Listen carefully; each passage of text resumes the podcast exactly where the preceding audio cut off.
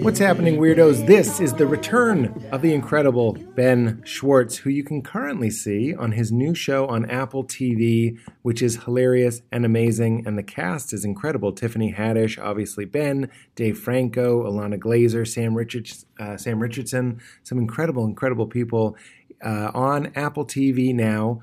Check it out, The After Party. Yeah. And if you want to come see me do stand-up, I only have one tour date on the books right now. It's in Los Angeles. It's on February twelfth, which is a Saturday. It's a eight thirty show. It's going to be amazing. We're reaching out to some really big guests, and I have a lot of new jokes to tell, which I'm very excited about. So if you're in the L A area, go to largo dash l a dot com. And if you enjoy the show and want to show your support, why not try a Pete's Pick? Like Living Libations. Living Libations is an incredible, natural, easy to understand the ingredients, skin care, hair care, teeth care, everything on your body care company that I became uh, conscious of not that long ago, maybe five, six years ago. I realized I was very careful and mindful about what I was putting in my body, but not very careful about what I pu- was putting on my body, which of course gets into your body. I was buying shaving creams and face washes that I thought were fancy and good because, frankly, they were expensive, or they had French names, or they were sold in kiosks and malls. But of course, these products are made by corporations that don't care about us, that are filled with chemicals linked to disease and just toxicity levels that were never intended for humans. So I came to the realization I want to eat food where I recognize the ingredients, and I want my skincare to be the same, and I want it to be incredible. And that is what Living Libations is. Ingredients you recognize, natural, real, and good, and completely, I'm going to use the term, it's badass. The stuff that they make is so effective, I'm going to call it badass. We start every morning. Uh, Leela goes to preschool. We slather her in their zinc-based sunscreen. As a parent, I find it so hard, or I found it so hard, to find a sunscreen that was actually natural and that actually worked. Living Libations has an incredible one that is easy to put on and keeps her protected all day with ingredients we can recognize. It's impo- I haven't found another one like it. Only Living Libations makes it. I think it's awesome. Personally, my routine involves their ginger exfoliating scrub, which is made with plants and oils and extracts that I recognize as real and natural, but is also the best exfoliant I've ever used. I use that before I shave. When I shave, I use their Zen Shave, which is their balm that is so clean and natural and moisturizing, you can actually use a dab of it as aftershave. Try doing that with some anonymous neon blue goo shot from a pressurized can. I don't recommend it. Plus, their Best Skin Ever moisturizer. Both Val and I use it at night. Smells great, feels great, gets uh, feeling great right before bed. But whatever your skin needs, this is a great way to support the show. I promise, for your face, your body, your eyes, your teeth, even baby care, Living Libations has a premium, natural, and wonderful product to replace the random chemical nightmare that you may be using now. So show your support. Get something small, get something big, subscribe to something, whatever you do. Uh, it directly supports this show, and we appreciate it. Go to living libations dot com, and uh, this is new. It's Weird Love is the promo code for February. Uh, that's fifteen percent off your order. Uh, how about a three for one New Year's resolution for you? We can reduce food waste, save time on grocery shopping, and eat more fresh and delicious food. Too good to be true? Do you say? Is that is that what you're saying? Think again and try Imperfect Foods. Imperfect Foods is a grocery delivery service offering an entire line of sustainable groceries that taste delicious and reduced waste just by embracing the natural imperfections in food. You know how food sometimes, it doesn't, a lot of it gets thrown away or can't sell because it looks a little funky, but it tastes wonderful. That's what they're all about. Visit imperfect foods dot com to see if they deliver in your area, and once you sign up, you can personalize your weekly grocery order with fresh, seasonal produce, pantry staples, and yummy snacks. Plus, your order will arrive on the same day each week, making it easy to build a stress-free routine. On average, Imperfect Foods customers save six to eight pounds of food with every order. You're saving six to eight pounds of food waste. That's incredible. And unlike on-demand delivery companies, Imperfect delivers weekly by neighborhood, which is a unique model that produces twenty-five to seventy-five percent fewer emissions than individual trips to the grocery store, which I think is incredible and cuts down on me personally, my guilt for using grocery delivery services. I love that they figured that out. Plus, say goodbye to packaging guilt. Imperfect Foods is the only national grocery delivery company that makes it easy to return your packaging after every order. Again, which is incredible. I think it is so stupid uh, that we don't eat food because a potato takes some goofy left in the middle of it. Who cares? It's delicious. Cook it. Eat it. I'm always, Val and I are looking for more ways to get fresh, wonderful, sustainable produce into our diet. And if you can save money and reduce waste while you're doing it, that is an incredible, incredible triple win. So right now, Imperfect Foods is offering our listeners twenty percent off, twenty percent, your first four orders when you go to imperfect foods dot com and use promo code WEIRD. Again, that's twenty percent off your first four orders. That's up to an eighty dollars value at imperfect foods dot com. Offer code WEIRD. So when it says promo code, put in WEIRD. Show your support of the show. Get some good veggies. Get some good produce. Get it in your life. Get it in your face. And help the planet. I think it's beautiful. Join the movement at imperfect foods dot com and use code WEIRD. Last but not least, the uh, the Pete's Pick that has absolutely been with me the longest and has been a daily part of my regimen. I had a little bit of weed last night, and I was so foggy at work, and I was just struggling, and then I remembered, oh yeah, I have Alpha Brain. Alpha Brain is, for for real, for real, uh, the supplement that has changed my life the most. I love it. It supports your memory and your focus. I find it to be incredibly helpful for creativity, uh, for remembering lines, for hosting this podcast, for doing stand-up, for writing scripts, anything that you need to do. Somebody at work that I am getting along with quite well just told me that he heard me talking about Alpha Brain. He is now on it, and he told me, I don't understand why everybody doesn't take it. And I was like, right? If you're using your brain and you would like it to be easier to access the uh, information in your brain, the abilities of your brain. And I'm not talking about a stimulant. It's not caffeine. It doesn't get you, it doesn't elevate your heart rate. It's just earth-grown ingredients, grown right here on the good old earth, that help you focus and help you access your memory, your recall, your language. It is incredibly helpful. I wish I knew about it in college. I'm so glad I know about it now. This podcast you're listen, about to listen to, I definitely took two or three Alpha Brain uh, fifteen minutes before we started. I have it in my car. I have it in my travel bag. I have it uh, right here on the desk. Obviously, I have another one in the house. I'm never far from my Alpha Brain. If you like it one-tenth as much as I like it, you are going to lose your your, your marbles. Well, that's not good for a nootropic. Uh, you'll shit your pants. There you go. It is truly wonderful. I highly, highly recommend it. Go to Onnit, O N N I T dot com slash weird for ten percent off and show your uh, support of this podcast. That's Onnit dot com slash weird. Get that in your brain. Get clear, get creative, get focused, and show your support of the show.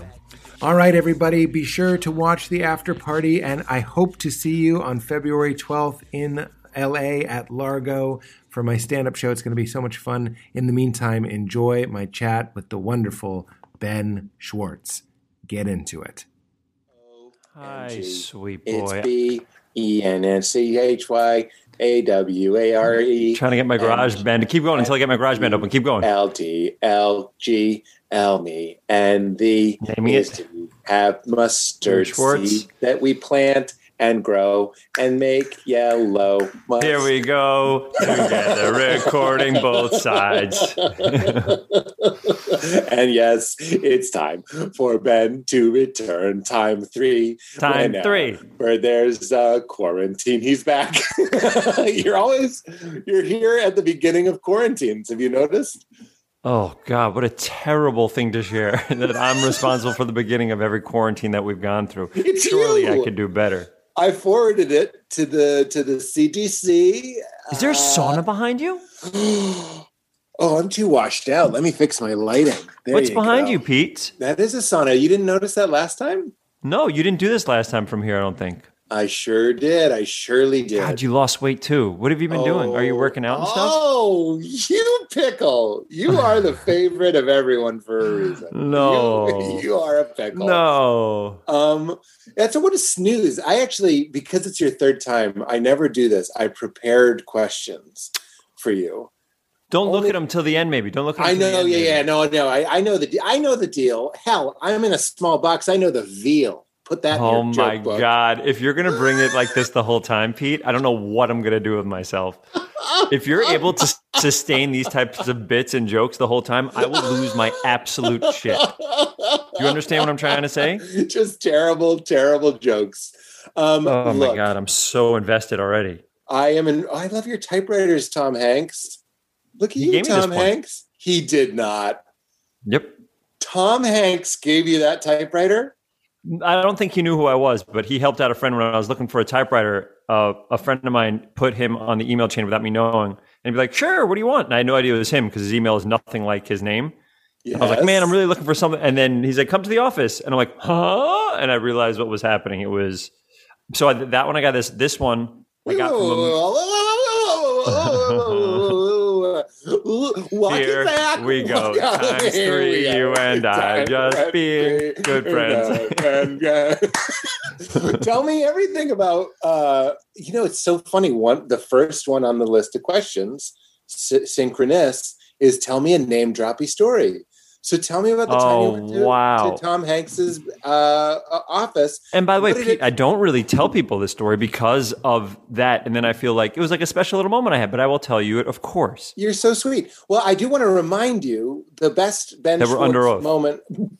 Let I remind you that you are under oath. Do you work out? We're going to get to that. Believe me, there's no way I'm not going to answer that wonderful. I want to talk about things you don't question. talk about with other guests. I've been on this show too many times to not to not We're get the juices. We're going to do it. We're going to do it. We're going to do it. I'm here to expose and and juice, which is how you how you got in such great shape. Juice. And exposing myself because yeah, yeah, the, yeah. the running that you do after that's not a joke you can make anymore. You can't do it. I'm which one? Kidding. Oh. I was I was saying that like you you moon somebody, let's say it was my butt. You moon somebody and then you have to run real fast. That was my cardio. It was it was it was backside exposing. What if uh, your commercial, you know how it's like MeUndies? What if your commercials for literal steroids, actual legal steroids? And that's how you're like got into shape. You're like, yeah, and this is so it's the needles you can get from this place. And if you use the code Pete Holmes thirty-three, you get thirty-three percent off your needles. And the steroids that you get, it's above creatine. It's not legal, okay? We can't we don't But if you want it, it's it's Pete question mark question mark uh, underscore uh, dark internet dot e d u.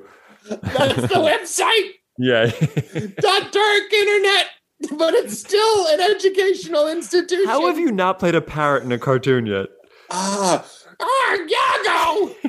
I just did a cartoon yesterday, and the guy was like, "Why don't you do more cartoons?" And I was so moved. I was like deeply moved because as a little boy, here I'm talking to Sonic the. I mean, what a dream. S T H. S T H. S T H. By the way, that's uh, it's hard to break into the... Oh, my God. Pete, you don't remember this. We were on a pilot episode of a cartoon together. That inc- You're writing down what we just tangentially missed, aren't you? Um, Thanks. Yep. Okay, that we we did a show with Patton Oswalt, me, you, written by Jordan Blum, and it was for Fox. And for me, it was like such a huge moment for me because... I was going to be on Fox where the Simpsons are, and we yeah. would have been, you know, and yeah. do you remember that? Do you remember, I have a, a picture of it. That's why I remember it. I, I think I was auxiliary on that show. I think I was just sitting in. I, I really got the feeling that I was not going to be on the show. I was like doing a really? favor. Yeah, I did me, not. Me and Patton did another show that that gentleman, Jordan Blum, uh, wrote called MODOK. It was a Marvel show. And um, I helped uh, do a five minute test of it to try to sell it. And same way I got Sonic, by the way, which is insane. And then I and then Wait, we what, sold what do you it. Mean? Wait, you you got Sonic, Sonic is a pretty picture? fun Hollywood story, Pete. If you want Hit to hit it, I love it. Can you tell it like that kid stays in the picture, guy? Oh, how does that go? How does that go? He's like, and Ben Schwartz, he actually had a pitch for a T V show of his own. You sound like you in, know in Scrooged when um the, the taxi driver from, from oh, Scrooged. Thank you for this compliment. What's his name? Uh, he was a famous singer. Uh, um. Come on, we know his name. Katie knows his name. Nobody knows his name. Not I'm just kidding. We all know his name. Just I none of us. Katie's going to drop it in the chat. It's going to be amazing. She'll drop it in the chat. Who was the cab driver in Scrooge? Uh, who played the ghost of, I Christmas. don't know, maybe past, past. It would be past. Great movie, I mean, by the way. I loved yeah. that movie when I was a kid. I don't know how it holds up. So I, th- I always thought it was mean. He gets beat up too much. It's like dark. Bobcat Goldthwait gets really thrown through the ringer in that one, huh? There's a lot of, it's like for a Christmas movie, there's a lot of kicking in the face. Let's just say that. Do you, I'm sorry that I'm going all over the place. I think I'm just excited to see you, but do you I have a regimen Sonics. for Christmas every year? Now that you're a family man, is it different than it was before? A hundred percent. I'm working on a bit about it where it's like the first thirty years of your life, your New Year's. And if you're lucky, then you get to move into Christmas. And you yes. don't you don't have to have a family to move into Christmas. It's just like you get older and you realize that it's nice to sit by the fire and have a tree and sigh and like and just like give gifts. You know what I mean? Like when we were in New York, when we were young men in New York, it's all New Year's. It's like getting drunk, trying mm-hmm. to get a kiss at midnight, you know, trying to meet New Year's Eve was terrifying for me as a kid growing up because the idea of uh, trying to find somebody to kiss and be kind to and then uh, knowing that I probably won't have someone to kiss and then you're going to have to kind of like kiss your it's friend on the cheek. It's a nightmare. nightmare. It's, a, it's a true nightmare. I yeah. remember there was only one time, one New Year's, I was I was fast dancing, which means I must have had a few Chardonnays. I've never heard the term fast dancing before. I've heard slow dancing. Fast dancing isn't a thing. So were you like were you like a ska? Was it ska music? I would have said skanking if I was skanking. Skank. I was fast dancing. fast dancing. You, I heard you file away skanking. Yeah, skanking. I should have said skanking. Yeah, yeah um, right. That was great. Great line. I, I was fast dancing. I'm going to stick with that. I was fast dancing with a young lady and we were dancing for a good hour. And I was like, this is going to work out. Meaning it's going to be midnight. We're going to kiss. And yeah. we did. And it was awesome. And that did was it, feel, it. Was there a moment like before, was like when everybody's counting, did you say anything beforehand or? No. That's you, they, you guys it, just both knew it. You did it. That's what made it even better is we were both two single people. Oh, that's so romantic. Fast dancing and just like an apartment. It was just like a small party. It makes it even funnier that the six foot six giant Lithuanian is fast dancing. Like I clearly was probably drawing some stairs. Your balls are I, all over your place. The, your balls are just swinging everywhere. Your enormous balls. Keep going. You mean in the courage sense or just that I'm a No, giant? no, no. Your enormous balls. Your large testicle sack. True story from a previous episode. We've chatted about it. Keep going. O M G. Good uh, remembrance. Um, anyway, it was just one of the best. I've never had that work out. I've always been the person that doesn't kiss. Did you go on a date afterwards or like the next no, day or no? And, and I, I hope she feel, I, I think she felt the same way because it was very mutual. Like it was just the kiss. Mm-hmm. And then, you know, we parted ways and, and we felt so grown up. We felt so grown up. Do you, you, you that never happened for you? you never when I was a kid and going to those things, I found myself very nervous. I'm a very anxious person, so it's hard for me to make those first moves. And when I'm a kid, like for New Year's Eve, that was like unheard of. What are we doing? Oh. I'm doing the garbage at U C B during the day, and then I have the balls to try to kiss a girl at night. What are you Hilarious. insane? It's a so, it's a countdown mistletoe. It's a mis- It's like a forced mistletoe for everyone. And your heart gets the second you look at your clock, you know, oh my God, five oh. minutes. And then also there's that feeling of what a way to start the year, right? By the way, and also I remember those moments also would be like a fun. Like friend moment. Oftentimes on your New Year's Eve, you're around very good friends. So like you would see, and if another very good friend of yours was probably going to strike out, you're like, it's almost a moment to like hug that friend and be like, Happy New Year, man. And then like you see other people kiss and you're like, oh God, yep. I, what, what would that feel like? I couldn't even yep. imagine. Yeah, I feel everything you're saying right now. And I, it makes me feel confident that maybe I could make that bit work. Because then, then are, have you moved into Christmas? Like, do you care about New Year's? I know you're Jewish, but like, have you moved into those holidays? There, you notice Thanksgiving's the biggest one for me because Thanksgiving is a time where we go to my family's place and uh, my whole family is there. And then my aunts and uncles are there. Uh, and uh, my sister's dog is there. And everybody cooks their best, everybody, like there. The whole thing.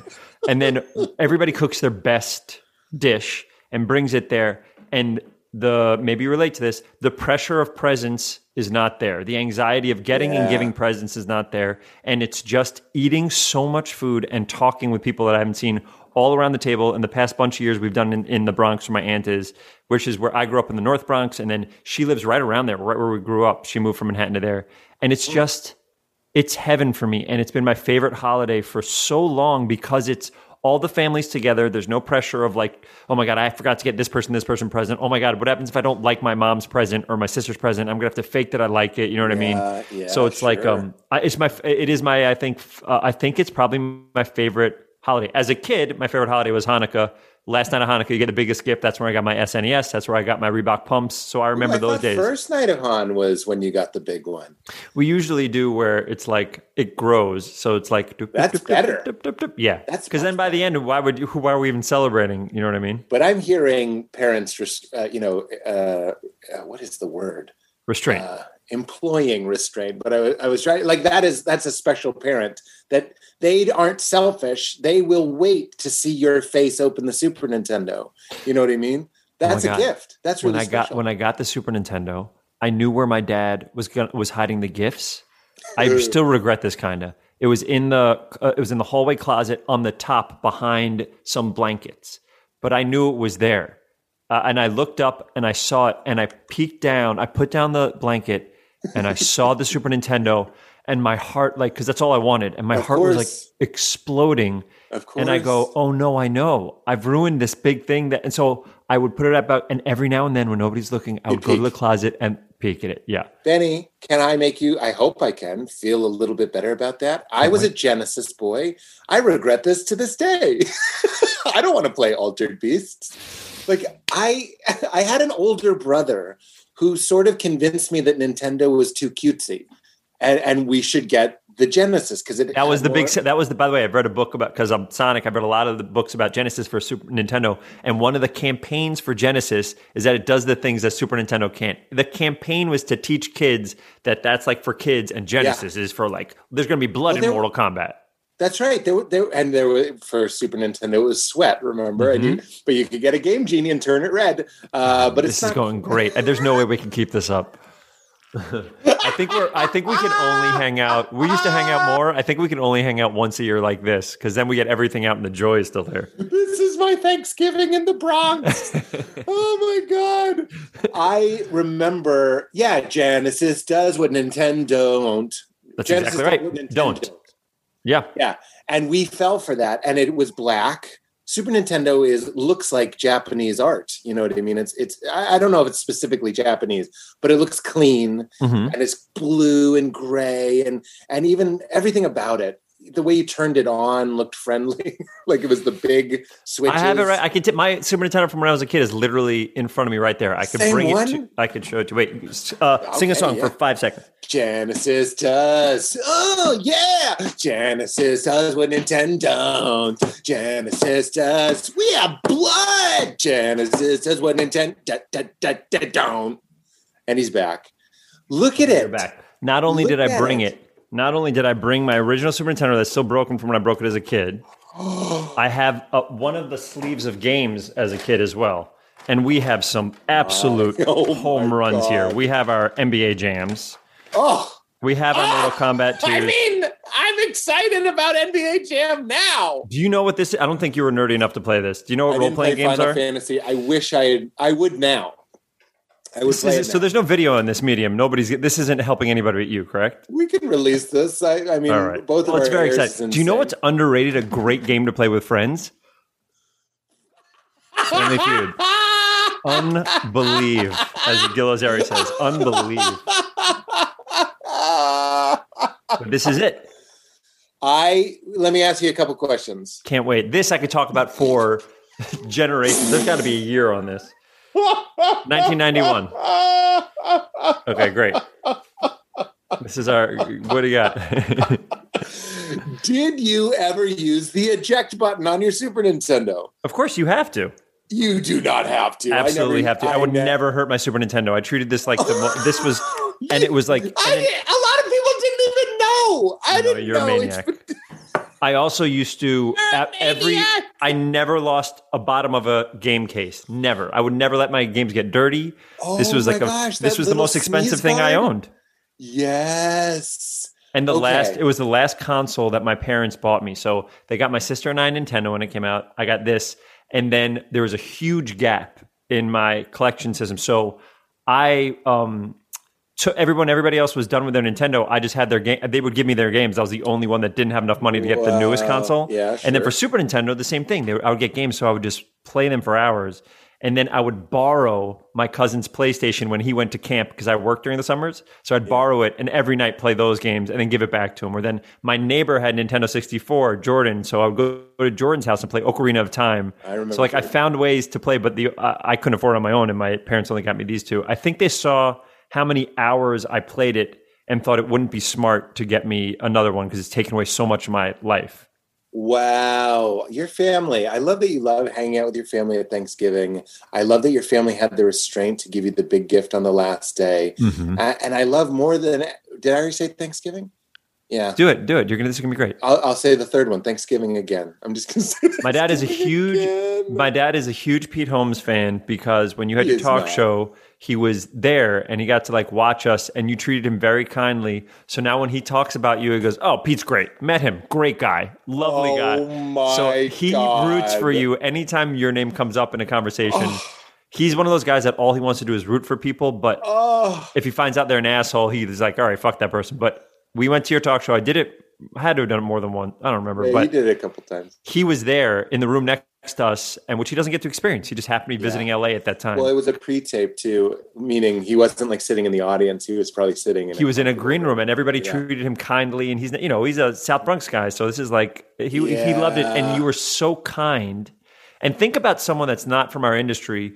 We went to the probably Warner Brothers lot. Where do you film that? Do you yeah, remember? It was Warner Brothers. Yeah. Went to, so he got to Stage go on this ten. lot. Yep. And then we went to go on a stage where outside it tells you what other shows have filmed there. Yeah. And then like yeah. you go on. So for someone who's never seen any of this before, this is such a huge moment. And then for him to be respected by anybody, you know, he was so, uh, he, he loves you from all takes is that. And I remember that stuff where it's like, I try my best to treat everybody as well as I can because sometimes those moments are the first time they're on set on like House of Lies or they're on set for Space Force and they've never really done something like this before. And you're like, you want to almost be like, this is crazy. Isn't this so fun? Uh, but my dad loves you. But your dad and- does. Your dad is able to do that. Like, it actually really breaks my heart a little bit when I watch my dad not know how to talk to me about almost anything, you know, which is, which is okay. He tries, but he's always saying like, like on the, on the new C B S show I'm doing, I'm playing a bowler.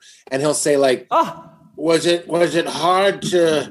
Was it hard to learn how to bowl? Like, did you have to do a lot of bowling lessons or or whatever? He didn't even say that. That I'm making it somewhat better. He just said something that implied it must have been hard to bowl. And I was, and I really was just like, how about? Did you have to learn how to bowl? Like, that's a question. Like, that's him like, trying to connect to you, though. I know, I know. When I'm talking to you, it's so much clearer. But like in the moment, I, I get very like tight. And I'll just be like, why can't you just ask a question instead of a declarative statement? My but I love my dad. Says, I want to be very clear. I love my oh, dad. Oh, no, of and, course. And I my know therapist says it's like, because sometimes like stuff that family does, my, my therapist used to say that it's like, I was like, man, my someone said this. And like, I was like, God, why did it annoy me so much? If someone else said it, it wouldn't. And he goes, think about yeah. it like this, uh, like a drip, a drip like hitting your head. So like your parents, your whole life, like that annoying thing. Water and then torture. It starts burrowing deeper. And, yes. and the still drip is like opening up. And so like even that little drip is hitting a very sensitive spot in your head from years of them saying the same thing or treating you like a kid or da-da-da. Well, and I thought that was so smart. It's brilliant. Well, I also think, I think that's absolutely it. And whenever I see something, I wish I had a better example, but there'll be like, my, like I, I'll see a reflection of myself, something in me that I don't like. People oh, mention that about their kids. I, I have that with my parents. I'm like, oh no, like... Like my dad will, and I, I would say this to his face, he, he has a great sense of humor and he doesn't mind you breaking his balls, which is one of my favorite things about him. But he will ask questions only wanting to tell you his answer, right? So the classic example that Mark Duplass, who I think you know, Love. loves, we, every time we see each other, we go, decisiveness. Because my dad goes, Peter, what do you think the most important quality of a director is? And I go, I talk for like ten minutes. I'm like, I don't know. You know, we had a bunch of different directors. He's like just glazing over. But like watching them like have like this and this, like you have to have a vision and you have to like kind of, they say the act, the director's the best actor on the set. You know, you have to act like things are going well. And then my dad just like takes, takes a beat. Yeah, you've never heard that? Isn't that a good one? And then my dad just goes, I think it's decisiveness. Like that, that lonely feeling where you're like, It didn't matter what I said. Uh, so, but like, who does that sound? The like? worst part this, is that his answer is incredible. Me. That's an incredible answer. His answer is so right. Decisiveness is absolutely a big, huge part of it. He is absolutely right. And I right. wish, but I, if I was at a Thanksgiving in the in the Bronx, I yeah. I feel like I, you know, I don't know, man. It's tricky. It's like if it was your dad and he said decisiveness, I would have been like, oh my God, you're so right. It's yes and no all day. But with my dad, I just go, but you didn't hear what I said. You know what I mean? Like I one hundred percent understand what you mean. And, and I think the thing that I've tried to get better with, uh, not even parents, with anything, is patience. Because if I give my brain enough time to calculate, take a second. This is your, your initial reaction isn't the, your... responding with emotion as opposed to listening to what the person's saying. Yes. I feel like that therapy has helped me with that a lot. I mean, I'm always, yeah. I, I don't, I don't ever really get. Don't be reactive. Don't be yeah, stuck in that's your exact, reactive That's the perfect mind. way of saying it. That's right. Yeah. Don't it's react. Dune. Listen. Did you watch Dune? No. Is it great? I really liked it. And I, I think it was wait. great because I went in kind of being like, fucking Dune, shut up. And then I was like, oh, I like Dune. It's not a spoiler. There's a part where, uh, well, maybe it's a spoiler. There's a part where Timothée Chalamet's character has to endure pain to prove that he doesn't just respond like an animal. That's like the point of the exercise. Okay. And I was like, that's like the whole thing. That's why I meditate. That's why I do so many of the things I do, is to put a little bit of a beat between my impulse to, to whatever it might be. In, in his case, fight or punch or bite. Right. Like, to not just be a reactive mind. And that, and that's the whole thing. I think there's a lot to that. Pa- and patience and kindness is always like top top of the list. Top of the morning. That's where it goes in. It's top of the morning to you. Irish Spring, cut it with a knife. But in that moment of mindfulness, that's when you can elect. That's what I meant with uh, restraint. They elect. Irish Irish Spring does what Dial don't. Oh my God. Irish Spring does. Irish Ring does, but Dial don't. It doesn't have the the genius of Nintendo. Don't, of course. Nintendo. Can I ask you a, a, a question? Anytime we do this, I feel like we have residual texting of a couple days of saying how much this was fun and da da da. Yeah. And anytime I talk to you, I'm reminded how much I enjoy talking to you. Yes. And your kind, I'm, I remember your birthday party, and we played Rampage with your. I was going to bring it up. I will always bring it up every time I see you. Is that I was having a sad birthday, and you played Rampage with me, and that's all I remember now. I don't even like nobody showed up. It was one of those, and I you was came, so happy too. And you played help. Rampage with me, and I was like, I think I'm having a good time. Like, but this, this is it. it, and I think we can find examples of this all over the place. It's that. We have so much fun, and then we just won't talk. And it's not like either one of us doesn't care about the other one doing well, and I'm neither one of us think bad, poorly of it. Yes. And then I'm reminded when we come on here, I was like, "Oh, right, it's so fun to be jolly and talk and get real, but also be just like to feel yes. warmth in a way. Like yeah. I feel warmth from you, I and I'm sure you do that warm. because you're very good at that with your podcast, regardless. No, but I do feel like a, no, a I could I could warmth. steer you to a few episodes where right? P D's not as warm, uh, but yeah. But I think I, you're great, and I don't. It's funny. Are you going to say why don't we hang out? Are no, but not? I don't know if it's necessary. I think it would be fun to do it, but it's like in my head, it's like, yeah, we should be hanging out more, but also like, there's no. Maybe I, I don't, maybe I'm just trying broken. to get into it. I don't know what it is, but no, I know exactly what you mean. I I I find as a talk about our fathers again, friendship was just not modeled for me. And the more people I talked to about that with, like, not just my dad, but actually both of my parents, just like never really modeled. Uh, and it's not their fault what it's like to be a grown-up that has like real friends. Like, you mean my, in their lives, they didn't have friends? You didn't see it when lives, you were grown up? Like, I never saw my dad just being like, I got to go to uh, Tim, Tim's birthday, my friend Tim. Like right. if my, if my dad was like, God, I don't know what I'd do without Tim. Like, he's just such a, a great confidant, and he really helped me through that time. There was no vulnerability. It was like, a man is an island. He, he itself, it's decisiveness, it's self-resilience. Right, right. And it's like needing other people, even needing other friends. And and the the the voice that they gave me which I am not proud of and I am actively working on, because Valerie is a wonderful friend and she is modeling what it means to be a friend for me. Mm. Not just to me, but I see how she is with friends. Like she'll yes. get off the phone with somebody and I'm and she'll be like, yeah, they want to quit their job. I know they're not going to. And I was like, doesn't that annoy you? You just talked to them for two hours. You know, you gave them all this advice and next time you see them, they're not going to quit their job. And she's like, no, that's what being a friend is. Like, oh, it doesn't yeah. matter. And I'm like, what? Like, that doesn't make any sense. It makes like heart sense, not head sense. Sure, of course. So I'm trying, I'm, I don't remember my initial point, but I'm trying to learn. Oh, the, the voice that they put in me is like, you and I have a great time in this constraint, uh, the constraint of podcasting. What if we hang out? And I, de- this is always the voice of the Holmes. What if I'm in a bad mood? I don't want to perform for you, motherfucker. That's what Val is trying to go like. He's your friend. You don't have to perform. There's no performance. In my head, that's the whole thing. Why in a million? I think the joy of knowing the warmth is that you don't have to perform and you can let down your guard. I one of the things that you're saying is, or be grumpy. Is, like if I if we hung out and I was grumpy, you would be like, Pete's grumpy. I will be here for. There's him. a shade of that's a shade of you. I've seen the other shade. Of course, of course yeah, you can't sure. just be this. If you're yeah. just this, you're fake. You can't just yeah, be yeah. happy all the time. Tell me what you were going to say. The, one of the things that I've noticed, and uh, I, I pride myself on being pretty good at, is that I have a lot of friends who I'm close with that just aren't good at reaching out. So if yep. I don't reach out to them, I won't talk to them for months. But when I reach out to them, they're so thankful of it, and we talk. We could talk for hours. But yeah. there's a lot of people our age that that's just the way it is. And listen, nowadays, it's even more so because COVID and worries occupy so much of your time that you have your own life. You have your own trouble, like, you know what I mean? So you're not I mean, you're not thinking of some of your friends.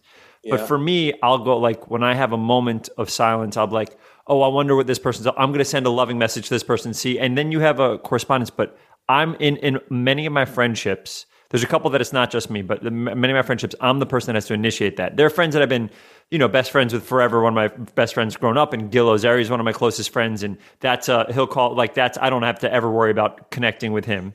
But it's like, but for a bunch of friends, and especially friends that I've known for a long time, that's just the dynamic of it. And I know yeah. they, I know it's not that they don't care about me. My friends from college, I know that, you know, whatever. It's, it's just that sometimes I have to reach out to some people to get a conversation going. And anytime it starts, it's always worthwhile. I never regret reaching out to someone. Yeah, that's really interesting. And the difference between you and me is um, right now, because I've felt how you felt in the past. And I, I sort of feel the way you feel right now, to be honest. You just convinced me. Mm. But I catch myself feeling like some of my old uh, friends from junior high. Like I only have a couple. Mm-hmm. Um, that I, that I'm like, I will call them. This actually just, this has happened twice with this friend. I'll be in the car, which is where you do all your good phone calls. I agree. And I, I call my, my friend, my oldest friend, and he doesn't pick up. And I leave him what I think is a hilarious voicemail.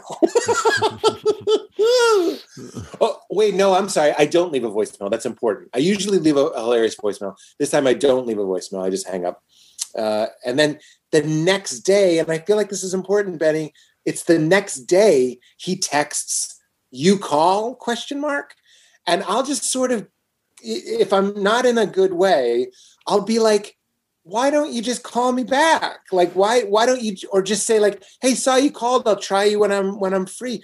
Like you call is like, it's packed for me only because I'm packing it. It's sure, me who's course. packing it. Right. But I'm like, you don't want to risk calling me in case I butt dialed you? Is that what you think happened? You yeah. think I, you're you think protecting I, yourself. Isn't that funny? You're literally protecting yourself for the off chance, the one in a million chance that he's being like, wait a second, you fucking called me? When of course he's not doing that.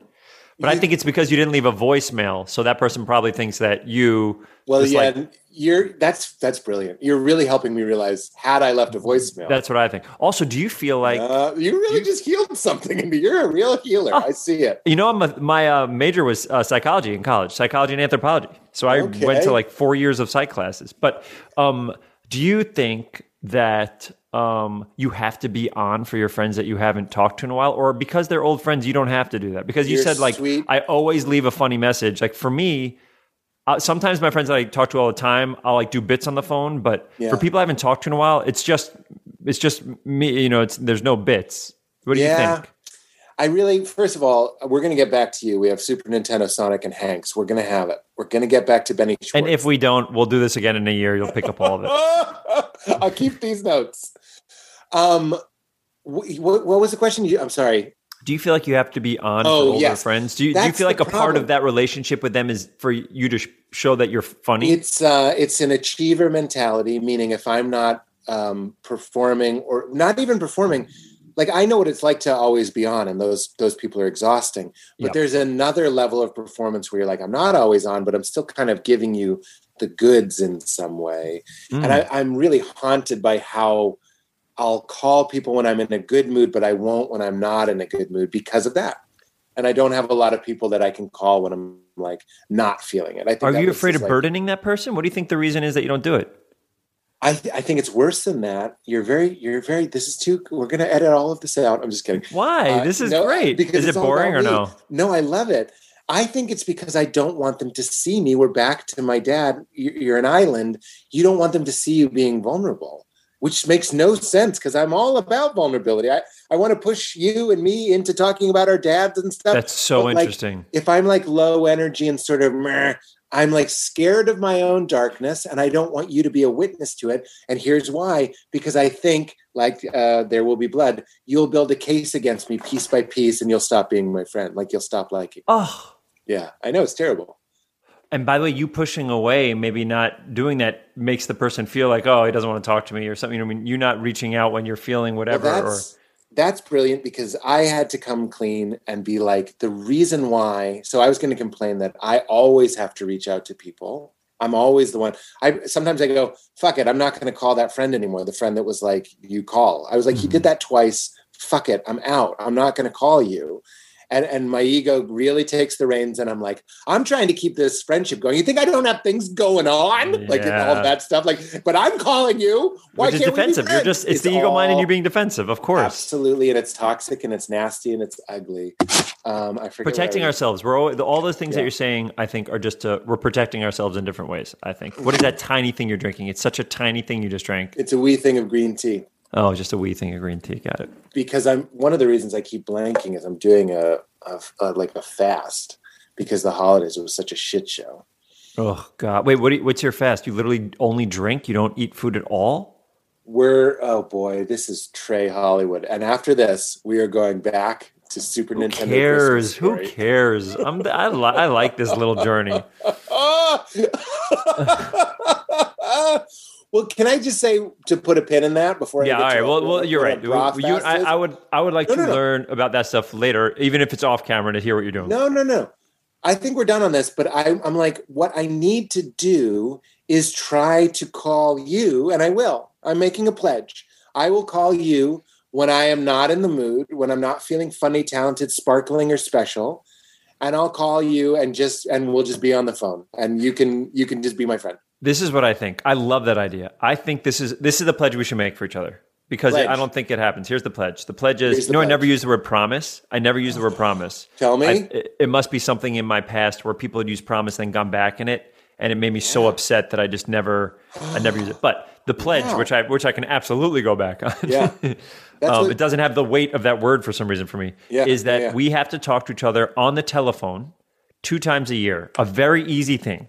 Two Very times easy. a year, we have to have it. The conversation can be five minutes or an hour, it doesn't matter. But two times a year, we yeah. have to both be on the phone or FaceTime and have a conversation. I think that would be such a fun little start, and also yeah. then makes those things. Um, it makes it like like a special thing. Like, hey, this yeah. is our one of the two, and we're fulfilling a pledge, not a promise, a pledge.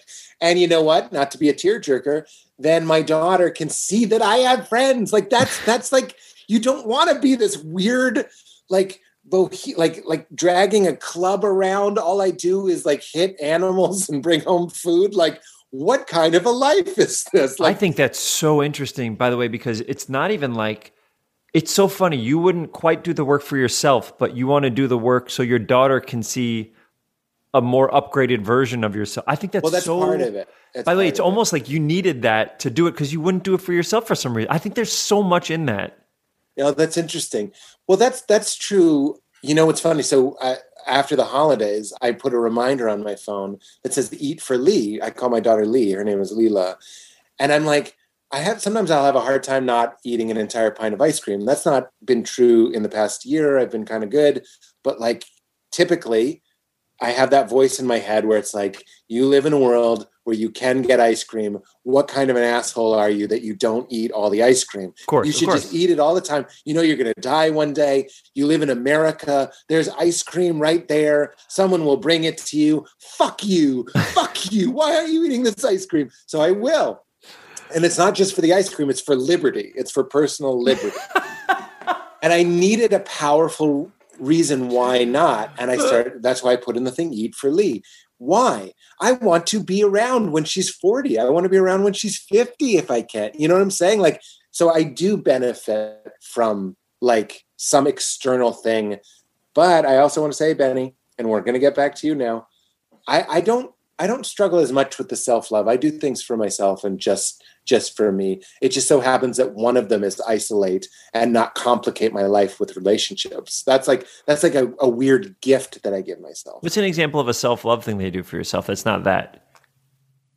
Sona. See, I, I am very bad at rewarding myself. I'm better at spending money on other people, or if it's something that includes me and somebody, then mm. it's easier for me to spend money. When it's just me, I find it harder to do so. I'm trying to get better. Or like, I remember um, I'd have like back pain all the time from, I, I write all the time. So I have back pain. I was like, I got to get a massage. And then I was like, I'm going to get a membership at a place that does massages. And once a month or once every month, I'm going to get a massage, because I would never do that. Before that, I had maybe four massages in my life and I was thirty-seven or something like that. So it's mm-hmm. like, I, I know they make me feel good and my back hurts. That was the first time I was like, I'm going to spend, and it wasn't even a lot of money, but it's like, I'm going to spend some money on myself, but I have trouble doing that. And I think it's because you and I, well, first of all, my parents came from no money. I was very lucky. I was from a middle-class family because my parents worked their fucking asses off. Mm-hmm. Um, but it's like, but you know, growing up when we're doing comedy, I took a lot of pride in not taking my parents' money at that time and stuff like that. Once I was going, I was going. So I feel like it's hard sometimes to spend money because we started off being so careful about what we spend money on. But the things I'm good at are travel. I'll spend money on, like if I'm in a plane, I'll get a better seat now, and meals. I'll spend money on meals. But again, most of the time, those are things I do with one other person. You know what yeah, I mean? So it's like, yeah, yeah. But that's something that I've been trying to get better at. So you pointing to that sauna is such a wonderful thing for me to see. It's like, oh yeah, yeah you could do that. You're on a T V yeah. show, your third fucking yeah. one. It's like, yeah. of course you could do that. Yeah, absolutely. And and they're not that expensive. I always point that out when I'm like, it's not it's not as expensive. It's a it's a freestanding. It's like a phone booth. You know what I mean? It's not yeah, it's, it's not like a V O booth. In, it's not out of tile in my water spa in the basement. Mm. It's just just sitting there. Some some men brought it in and they plugged it in. Like it was over. Um, but you know, it's so funny that you use massage, because what I was going to tell you, one of my the things my therapist said that changed my life, Doctor Gary Penn, whose podcast is available now. Jesus. Uh, I always like to plug him. Um, I would tell him that I, I didn't feel getting, good getting a massage without a girlfriend. Like I always would take my girlfriend with me to get a couple's massage. And he gave me a pledge, a task. He was like, go get a massage, go get a massage and like, and do other things that are just for you. And that sort of started, I, I would say meditation is something I do just for me. I also, one, one of my questions for you is, Um, what's the topic you can't shut up about? Because for me, it's a cold plunge. I bought a cold plunge and I love it. It's just a little bathtub sitting in my yard. I love it so much. These are all things that do, on a dopamine level, they are huge payout, like the sauna and, and the cold plunge, health payout and dopamine payout, meaning they get you high. So Petey is loving Petey pretty good. Petey, I love that. Yeah. You know what I always wanted? I, I want a, a great bath. I have a bad bath in my place and I know I can pay bath. for it. Get I know it. I can do it, but I just, in my head, it's like, it's a bath. I'm going to buy myself a bath. I have like a very small, shitty bath. I was like, uh, but then also I find excuses not to do it. In, in life stuff, I'm very good. I'm sorry, in work stuff, I'm very good at getting shit done. Very good. In life stuff, I make up excuses to push things to the next day all the time. So yeah, like yeah, yeah. buying a rug for a fucking room took six months or a, a chair. You know, like I'm, yeah. I just don't want to deal with it because in yeah. my head, it's like, I got to concentrate on this, you know? And so but uh, a bath is someone I want. But I'll convince myself, yeah, but then people have to come in the house. It's going to probably be a week of breaking the old bath, putting a new one in. And then like, and then what if I move in a year? Now I've just gotten a bath for someone else. Like I'll, I'll that's where I'll spiral in my head. I'll, I'll find excuses not to do stuff like that. Well, I mean, you could do that with the sauna. How am I going to get this thing out of here? I mean, they built it in here. It doesn't fit. I know a couple there. men brought it in the house and plugged it in. I think it was four men. It's heavy. And the same thing with the cold plunge. I mean, that's like, that's like saying I will risk that we move or something or whatever, this cold plunge will find a way to yeah. the new place somehow. That's really interesting. I wonder if you have a little bit of that generational um, depravity uh, model. That sounds so harsh, but so many of us have it, especially if you were raised by parents that like didn't have like the good life, like the easy street life. And then you inherit it. Some people say you inherit it almost in your D N A. It's in your, it's in your genetics that you are like, you know, you, you mentioned that you, you'll get a better seat on an airplane. You and I both know somebody that has millions of dollars that flies coach. Winky, winky, stinky, winky. But like, I've always wanted to just be like, what are you doing? Like, that's one of the only things. Ray Romano said that. He was like, it's better food and better travel. Better food and better travel. I was just going to say, do the voice or don't fucking yeah. bring it. Why, why am I? Like why one, am of your, one of your top five. Jesus, play, play the hits, play Hotel California, or don't get on the fucking stage. I can't believe you even said it for a second that wasn't. But he's right. Those are really the only two things that, I mean, that really extremely change. But don't you when, find also, like, I'll go to New York City for something, and I'll I'll go to my hotels that I like. I like a hotel a lot. And then um, I will spend a little bit of money, but I won't spend for the big room. Like, that's crazy. I'm already at a nice hotel. I don't have to get the nice, nice room. I'll figure yeah. it out. It'll be fine with this, whatever. Um, so, like, I still feel it, I'm not aware. And by the way, I'm not, I'm not aware, like, uh, any... Any amount of money that I spend, I see the dollar value. I don't see the dollar value in proportion to how much money I've made in the past year. I just see the dollar value, and I'm like, oh, God, that's way too much. I can't spend You're just weighing one hundred fifty dollars it against... on a T-shirt. I'm not going to spend one hundred fifty dollars on a T-shirt. But what are you? What scale are you stuck on? Uh, I'm not trying to teach you how to be a wasteful spender because you must be stuck on the scale like high school, Ben. Oh, man. Well, high school, I had it was all my parents' money. Like I, I had no money. And then Okay, college, Ben? That oh was God. like signing up for a you? credit card for a T-shirt. So I want It, so my parents paid for my college education, which is incredible. My parents are incredible, but I told them I'm going to find a way that I pay for everything else. So you don't have to pay for my meals or anything. And I, me and my friend, Jeff Franson, um, I hope he I know listens Jeff. to this. That'd be amazing. Franny. Um, oh, Fran. We found a way to scam the internet right when some, some like these first internet things came out, not scam within the confines. We found like, and so we got, I made maybe thousands of dollars before we were told to stop. We got like cease and desist to stop. What um, was it? Oh God, it's so fucking nerdy. I can't uh, wait. But I am a nerd. Literally this morning I opened up a pack of nineteen ninety Marvel cards because it was so exciting for me to open it. I bought an old unsealed uh, uh, sealed box. I'm and, always this close to buying the red, the first generation Garbage Pail Kids sealed. Oh my, you must. I can't tell you the amount of joy I get. Yeah. Oh my God, from opening so... Every, I, I got it maybe uh, eight months ago. And so every now and then, I take this box every couple of weeks. I open it up. There's all these brand new cards here. And I some remember of them, those. If they're in mint condition, some of them are hundreds of dollars. And for the box, I paid way less. You know what I mean? So, and so this morning, I opened it. I can't believe I'm doing this. I literally, uh, I just tweeted so about fun. it. And I got my first like hologram from the box, which is such oh, a big deal. And it's Wolverine. And it's Wolverine. So it's You like, got a um, cool one. I, I mean, did get a fucking cool one. That's the coolest one. Um, but wait, so okay, so these are the two things we did, which you can't do anymore. Wait a minute, movie pitch for you: three words, uh, two words. Teenage Wolverine. Oh my God! Starring Ben Schwartz. How easy is that? Before he starts before smoking cigars, he hasn't before even the procedure, just like on him, Logan. These were the two things, and they're one of them is. One of them you'll love. One of the other ones you just call me a nerd, which is fine because I was. Are you and kidding am. me? So one of them was Jeff found this website where because we when you go to college back then, no everything was dial up except for college. When you went to college, they had hard line T one lines that were called Ethernet connections. Yeah, Ethernet, big big fat phone jacks. Huge for me because I downloaded an emulator. I played all my video games, you know, that I couldn't play before.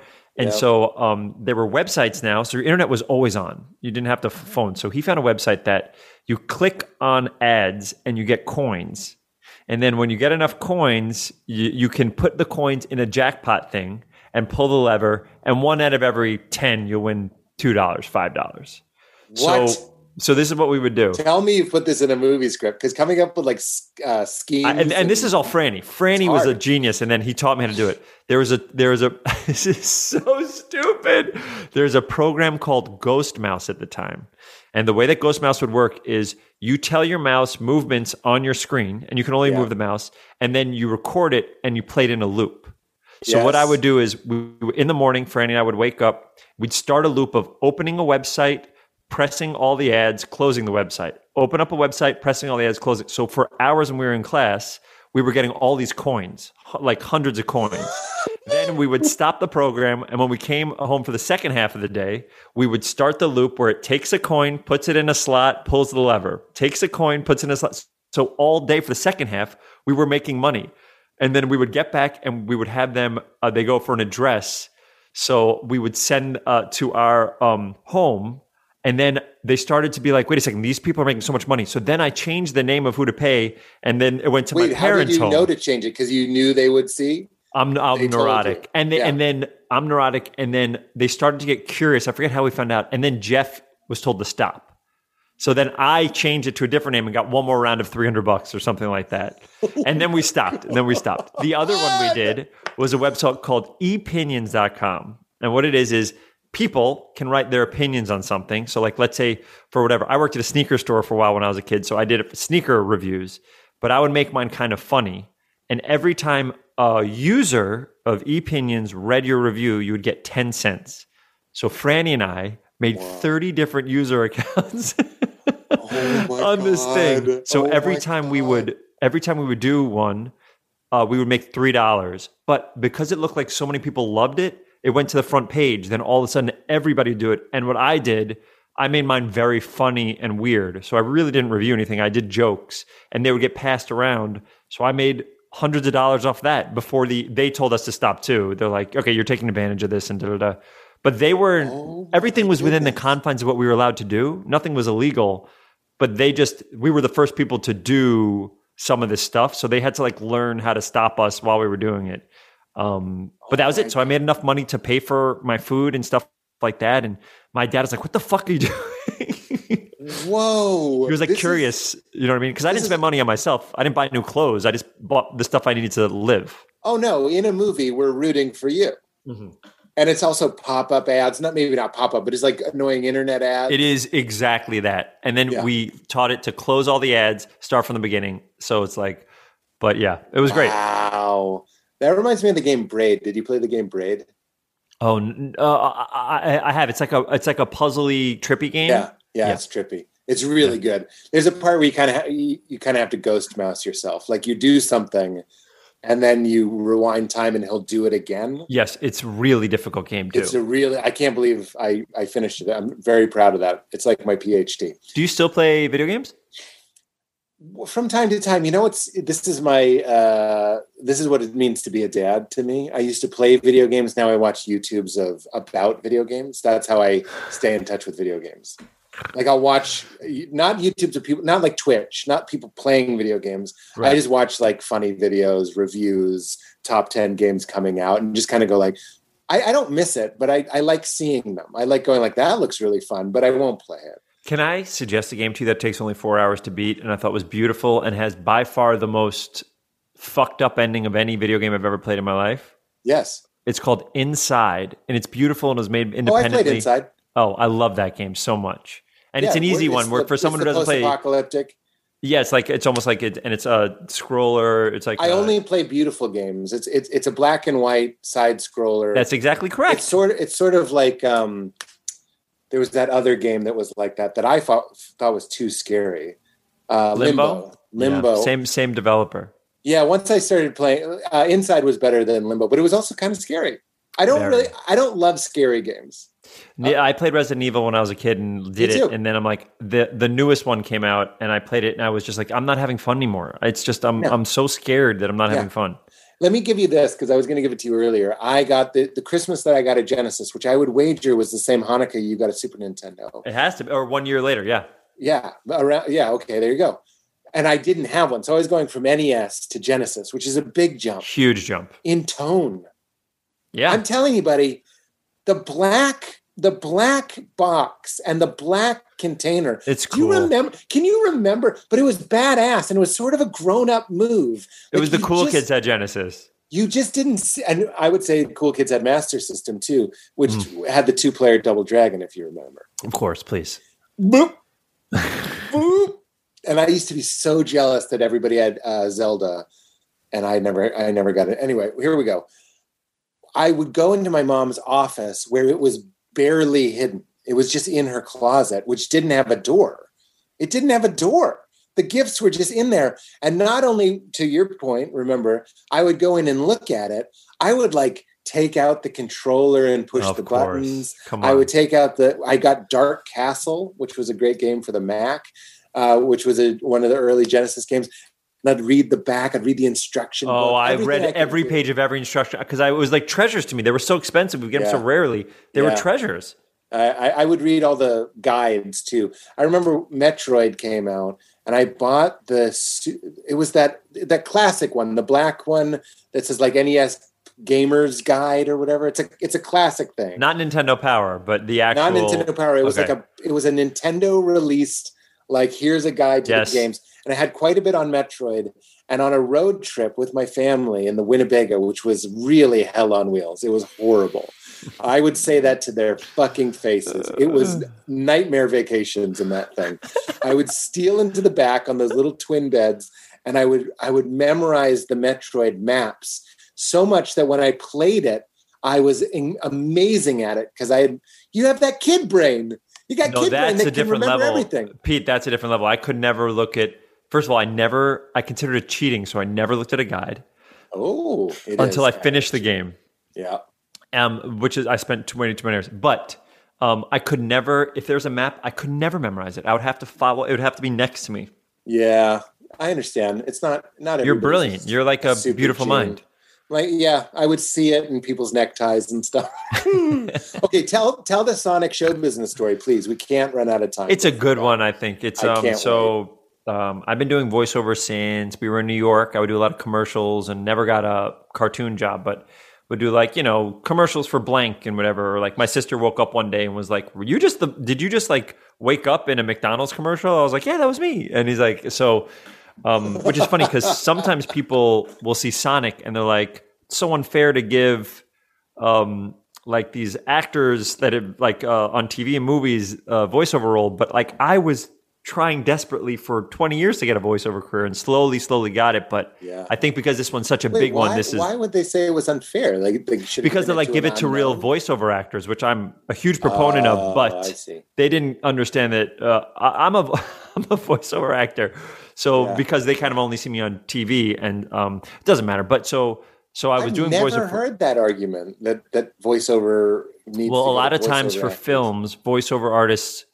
The people who do animated shows and video games, um, they get overlooked for big movies. And it'll be yeah. all, all, all, like a lot of times it'll be all celebrities, like, you know, like Madagascar is all celebrities. Meanwhile, people have been grinding since when they were younger and they're on a hundred shows a day. Like I know some people who are so good. Eric Bowles is one of the best. Uh, Kevin Michael Richardson. There's like um, John DiMaggio who played Bender on Futurama. These are like titans of the voiceover world. Yeah. Um, and so... So um, I'd been doing voiceover for quite some time, and um, uh, uh, I was doing Duck. I played Dewey in DuckTales, and I played Leonardo in Teenage Mutant Ninja Turtles, which is a very exciting thing. And hopefully, wow. when your kid is old enough, I'll leave them all voice notes and stuff like that. Oh but my God. So I was. I had a meeting uh, with the gentleman who directed Deadpool. He was going to do a new T V show. He asked me if I would help out with an episode of it. I went in there and I had a meeting with him, and uh, it couldn't work out because of my schedule, but it was great. His name was Tim Miller. He was lovely. And then he said, you know, we're going to do, we're going to try to do Sonic. And I go, oh my God, I'm huge into video games. This would be huge.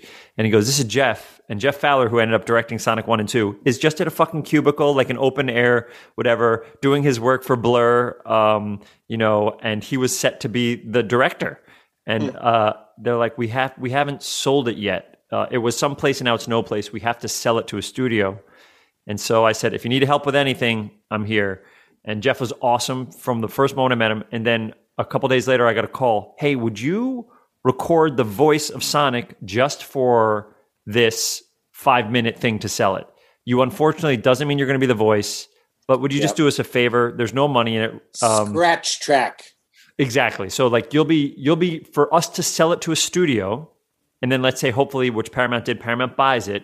Then Paramount will cast Sonic. But would you do this for us just because we like you and we like your voice and you have a lot of experience in voiceover? And I said, they go, just so you know, it's no money and it's, you know, you'd be doing us a favor. And I've done many times in my life if I said yes to this situation. And and I'll say fifty percent or sixty percent of the time, something good happens from it. So I said, you got it. We record it. Neil Moritz is there, who's a very big producer and whatever. We put it together. They uh, animate it. Jeff shoots a whole five-minute sequence for it. It looks awesome. And then they sell it around. Paramount buys it. And now Paramount goes through their casting thing. And I know, I'm told, I know, they didn't tell me, but I know they're meeting other people to be this Sonic. I yeah, don't know if I've said that yeah. before, but it's like, you know, your agents kind of tell you. And I was like, hey, do you think, they, they go, hey, you know what? Like, but the best thing I did is anytime anybody saw this five-minute piece, I'm Sonic in that. Do you know what I mean? So every yeah. studio that saw it, and then Paramount, who's watched it a hundred times now. Buddy, you, you're, it's a, first of all, it's a menschy thing. It's just a nice thing to do and to be a friend. But it's also like, you know, this happens. Like people fall in love with the voice. I yeah. just did some voiceover and the director did the scratch track. And I was like, this guy sounds great. Like mm-hmm. I had to talk, psych myself up to beat his voice. Cause I was like, once it's in the thing, to picture. It just works. It just feels like, why are we messing with this? It sounds great. I'm laughing. Yes. It was, and it was like, uh, so I waited and they made me wait a long time. I don't know if it was like eight months or something like that. While they, Sonic you know, hates to wait. He, taps yeah, he loves to go fast. You crazy? He, he taps his foot. He looks at his watch. He doesn't even have a watch. Yeah, of course. Oh, he I goes know what like he's that. Doing. Of yes. course. Does he do so, that in the movie? Forgive, forgive, and forget. But does he do that in the movie? The wait thing. By the way, he does a foot. He does a foot thing, and he does a looking at his watch thing. I don't know if he does. He, I'm sure. The ding, ding. Does he go ding, ding, ding, ding? That happens in one of them, right? I don't know if he does that in our movies. By the way, this new movie is so good. Regardless, so I waited a long time. I heard some of the names that maybe they're they're meeting with, and um, yes. I would ask my agent who deals with this. I was like, "What do you think?" And I would ask the director, and Jeff is like, "Hey, man, I love you in this. We love you in this. This is a part of the process. We'll see what happens." But Jeff is always so cool about it. And then finally I heard that uh, there it, there's a chance. And then Jeff called me. I was doing the Sklar Brothers podcast and I was in Burbank walking back and Jeff calls me and he says, "Right where you are." Yeah, I know exactly. I know the exact street I was in. Yeah. And he goes, he goes, "Dude, you're going to be Sonic." And I go, "Are you serious?" He goes, "You're it. You're Sonic." And I flipped out. I was so oh. happy because also they made me wait so long that if I yes. lost it, it would have been kind of a bummer. And he's like, yes. they go, "It's you. It's got to be you. Everybody loves you in this thing." It, it didn't matter who was talking or reading or meeting with. In my head, it was always going to be you. And I'm so happy that it worked out that way. And then it worked out perfect because people ended up liking that voice quite a bit and it, it only helped the movie. So I didn't hurt anything, but it's like, it was me doing that thing for free as a favor. Yeah. And not making a big deal that I wasn't getting paid or what, you know, just like, yeah. yeah, of course, because the upside is so much more great. And also even for a second, I could say like, "Hey, I helped out like the tests, whatever." And I've done that for other animated movies that got big and they end up going a different way with the role for whatever reason, sometimes diversity, whatever. Yeah. Um, and it doesn't work out, but it's like that time it did and it was totally worth it. And so many times in my career have I done stuff for free and helped friends out. And later on, it really was the, oh, it's always the right move to go for it. I agree. I, I catch myself, it's a little superstitious, but I do catch myself like if people don't seem to be amicable or agreeable to me asking for favors, I'm like, well, when's the last time you did a favor? You ever, you ever get that like check? It's like the check That's engine light comes on. And then I'll, so like when things come through and you're like, I don't even, this is nothing, but you do it. Like it, it feels good. And it does seem to kind of reload the universe with a little bit of, I don't really believe in that tit for tat thinking, but I do believe there's, there's something nice about a pod- positive energy flow. I think so too. I have a big problem talking about therapy things. I have a big problem asking people for favors and for things. Mm. I'm very bad at asking people for things because I feel like, I don't know what it is. I just feel bad about it. See, now we're back to my shit because, like, I don't mind asking for work things. Like, I, I or for I, anything. I'm not even talking about work. I'm talking about anything for favors. Like favors. I'm but I'm bad. Usually, a favor is in a work area. You know what I mean? Sometimes, like I, yeah. I'm like, man, I'm, I'm doing. If I was doing something like a little animated thing and, and wanted a favor, I feel like I would ask you. And I'm like, it's business. Like, but that that's that fucked up man as an island thing. Like. We're all in this war together and we formed an ally, an alliance. So it's okay to be like, hey, would you give me some cigarettes? Like that, that fucked up hyper masculine, toxic masculine. Like if we're achieving something or making money or producing something, I don't like, you know, I have certain friends in show business who shall rename, rename nameless, rename nameless, rename nameless. Um, the only way I see them is is by having them on something I'm doing or doing something they're doing. And but I could fall well, in that I could fall in that basket, by the way, if you think about it. You. Yeah, but the only time we really get to see each other is when we're doing yeah. work. Things. And this is why we've made a pledge, and and I'm I'm gonna stick I love to the this. pledge. But that that's true. And that's sort of this podcast has become sort of this acquiescence, this sort of like my heart has noticed that my head keeps blocking out relationship. So my heart tricked my head and was like, how about a podcast where you just talk to your friends? Or how about a talk show where you just talk to your friends? Or how about a, sh- a show about your life where you hang out with your friends? You know what I mean? It was a trick from the heart because my heart loves everybody. You know, yeah. I'm not just saying that. My heart doesn't mind vulnerability or shadow or shame. It's my head that I that I felt like I had to tuned so tightly for a jailbreak out of Boston. I, I'm not putting down Boston. I just mean getting out of where I was from, getting onto something that I wanted of my own design. Uh, I had to turn it in, almost like weaponize my brain. So sharp, so undeniable. Uh, and then my heart is is catching up all these years later. Now that I've sort of calmed down, I wonder what it. I wonder. I mean, this is not the time to do this, or else we're talking an hour about this. But it's like I wonder what in your past has cemented these things in your head. Um, whatever. I, it, it'll take forever for us. But to the achiever it. thing. I, I. I mean, I could tell you right away. It's like I was the second born, and like I noticed that if I was extra shiny and special. Of course, and of course. I would get a lot of love and, and attention. Of course. And unfortunately, it worked a little bit too well. It, it's still an issue with my family where I'm like, why am I like the third parent and my brother is our son? You know, like I don't understand why, why can't we all just like drop the status game and just love everybody? But and then there's another part of me that's like, you knew it would never be that way. That's why you dug out Alcatraz with that's what oh that's in my top five. I know, dude. I'm trying to set you up. I'm all you can do. Never tell the Tom Hanks story, please. Please. It's a great story and it's a very name droppy story, and I feel well, embarrassed. It was the number by... one, but that's why I said, "Tell me a name droppy story." It's written. It's right it's, a, it's a little embarrassing for me You're when I talk about hook, name droppy. No, You're I'm not. I'm on a podcast. Just if you and I. I say, if I say, tell a name droppy story, you have to do one. Okay, I will say this: if you and I were together and we weren't recording, it, I would be so excited to tell you the story. But I just feel weird. I'll tell you now and try to get over this stuff because uh, I love it. And I, I also do don't want to. Uh, it's funny. I don't like when lights are shining on me, or I don't want to look important. I don't know. So there's, there's an incredible story. So I turn. I got a. So I'm I'm very close with um J J Abrams, who is obviously one of the best directors of all time, but also like I have like I did a T V show with him. He cast me in a pilot of his and Josh Reams years ago. And from then, we have worked together. Every now and then, I punch stuff up with him and just hang out with him. And I just, I'm so inspired by who he is as a person and his family. I feel like you could play J J Abrams in a bio. I can. Game. We look similar. There's yeah, been pictures yeah. when we're hanging out where people are like, Jesus. Yeah. Um, but like, you some uh, glasses and uh, different yeah. clothes. I wrote his kids a college recommendation letter, which I was like proud of. I did it in a very weird way. Like I'm, I love his family is so talented and lovely, and they care about people and they want to make the world a better place. I'm very into all, all of that. that Edit all that out. Okay, you'll edit all that up. So regardless, so I had he he does this he does this great thing where like he'll send like uh, let uh, handwritten letters, and he takes calligraphy, so it's gorgeous, and and it has his name on top. And then one of my friends, Ryan Khalil, sent me a typewritten letter, and I loved getting letters from people. I thought it was so exciting. And so for my birthday um, three years ago, So J J, uh, on the outside of his building, it says American Typewriter Company or the Typewriter Company. It used to. I don't know if it still does.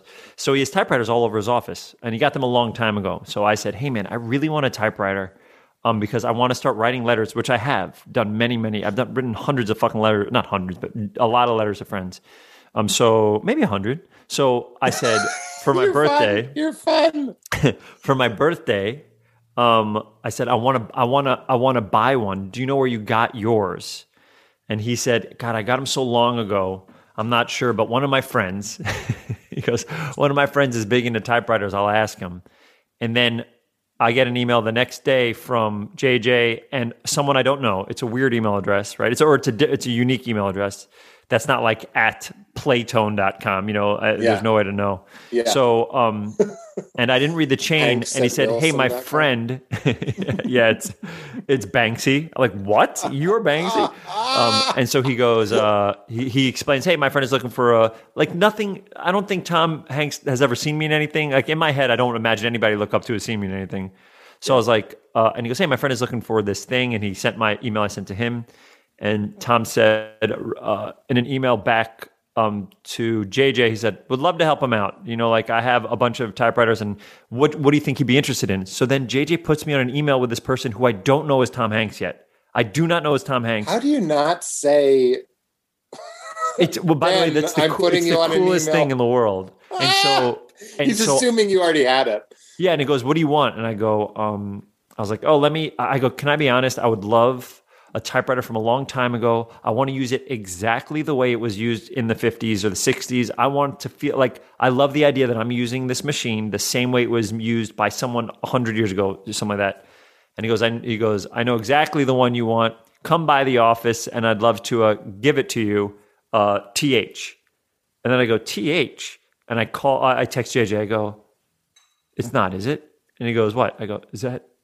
Is that Tom Hanks? He goes, yeah, it's Tom Hanks. I go, you fuck, are you serious?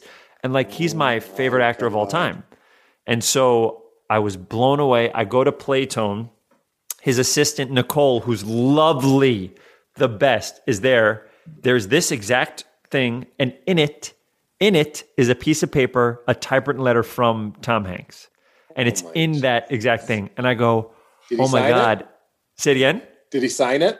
He signed it, of course. And she oh goes, if you God. want, she goes, if you want, you can respond. And she told me an address I can respond. I go, are you serious? So I go, oh my God, this is amazing. So this is what I did. Snail mail posse. So I love, I love receiving, because in my head, it's a one of a kind thing. Like when I write a letter, when I receive a letter, there's only one of them. There's no trace of it. It's a beautiful piece of art. Like, yeah. It's so I, I love the idea of receiving something and keeping it in a folder, which I have. Um, you so can't frame a phone call. That's from no, that or a text. So what I did, which I think helped, was I responded to him f- with a letter from me and then a letter from his typewriter cursing him out for giving – the typewriter cursed him out for giving him away. How dare you? We've oh spent so much time together, so I wrote God. two letters. Oh and I think God. that's kind of like – and then we had a back and forth, and we still do for years since then. Every now and – every couple months. Mailing we write a letter. Yeah. To T. Hanks. Yeah. And he does it with – a. I think he does it with a bunch of people. Oh my God! What a mess! See, man, you gotta. And he's gotta... amazing, Pete. He's the kindest, loveliest. I don't know him at all. I only know him through him doing me a favor and then us having a little correspondence. But he—it's everything you want him to be. Do you, is do you there. hear his voice when you read the letter?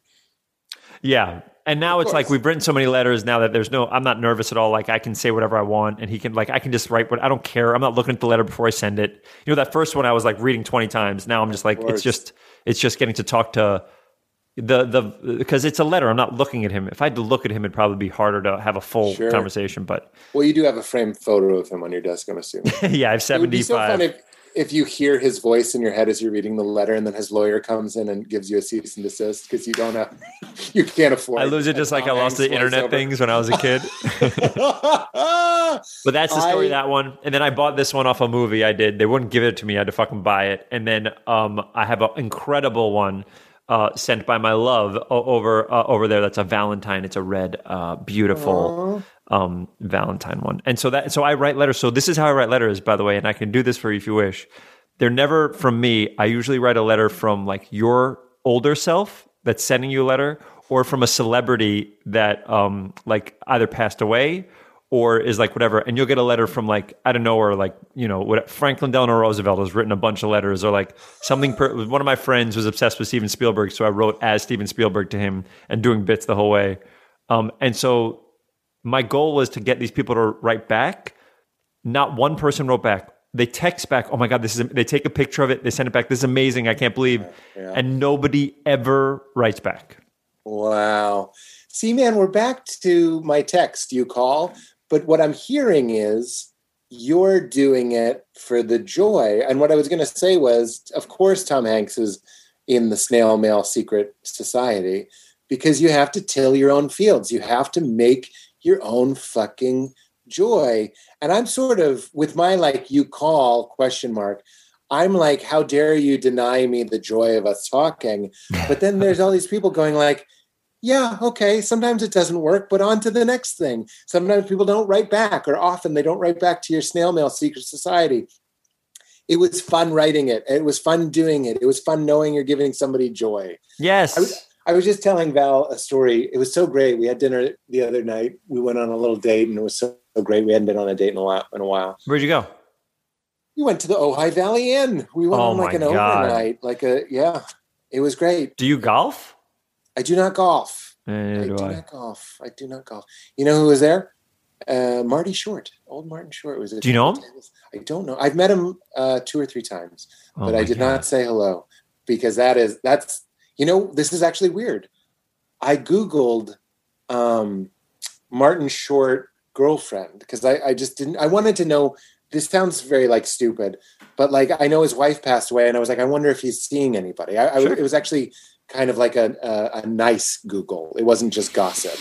I was like, I wonder if he's. Fast um, dancing, nice Googles. Oh, nice Google. And the first thing that comes up when you type in is Martin Short or, or Martin Short.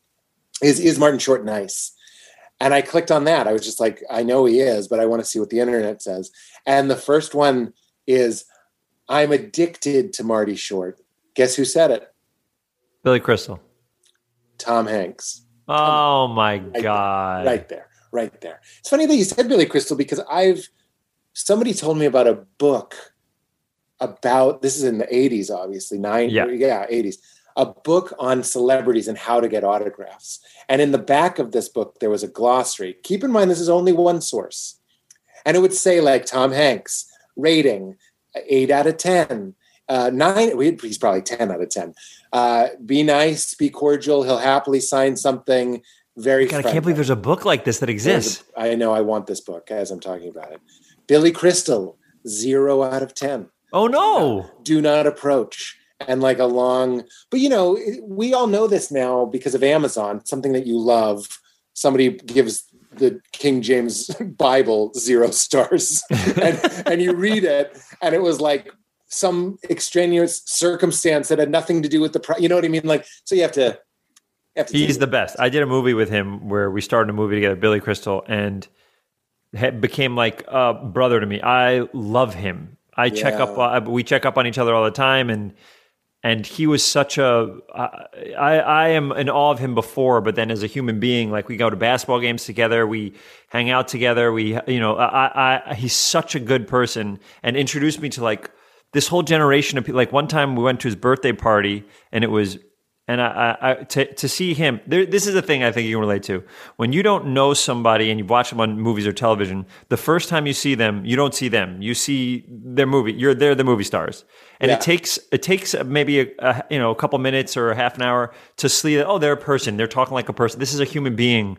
It's yeah. not it's not City Slickers. It's not When Harry Met Sally. Same with Cheadle. When I met Cheadle, I was like, holy shit, I he's the best actor. What the fuck? And then you realize he's a human, and he's like us, and he's a big nerd because he loves movies. So it's like solely. So that happened with Billy. But then I went to his birthday party, uh, and it was just like like five of us around a table, and it was me, Rob Reiner, Martin Short, and um, Zweibel, and maybe one more. And of course, their wives who were fucking, all, by the way, all those wives are, it's like uh, Michelle, Robin, Janice, they're all like the coolest people in the world. But you sit down and you're just like every, it's just like you're around royalty in your head. You can't believe it. and then slowly they become, they're just all fucking Jewish old men. It's great. um, but Marty, Martin Short was there. I'm not friends with him at all, but with the time that I've seen Martin Short is that the people in that generation treat him like the funniest person in the room always.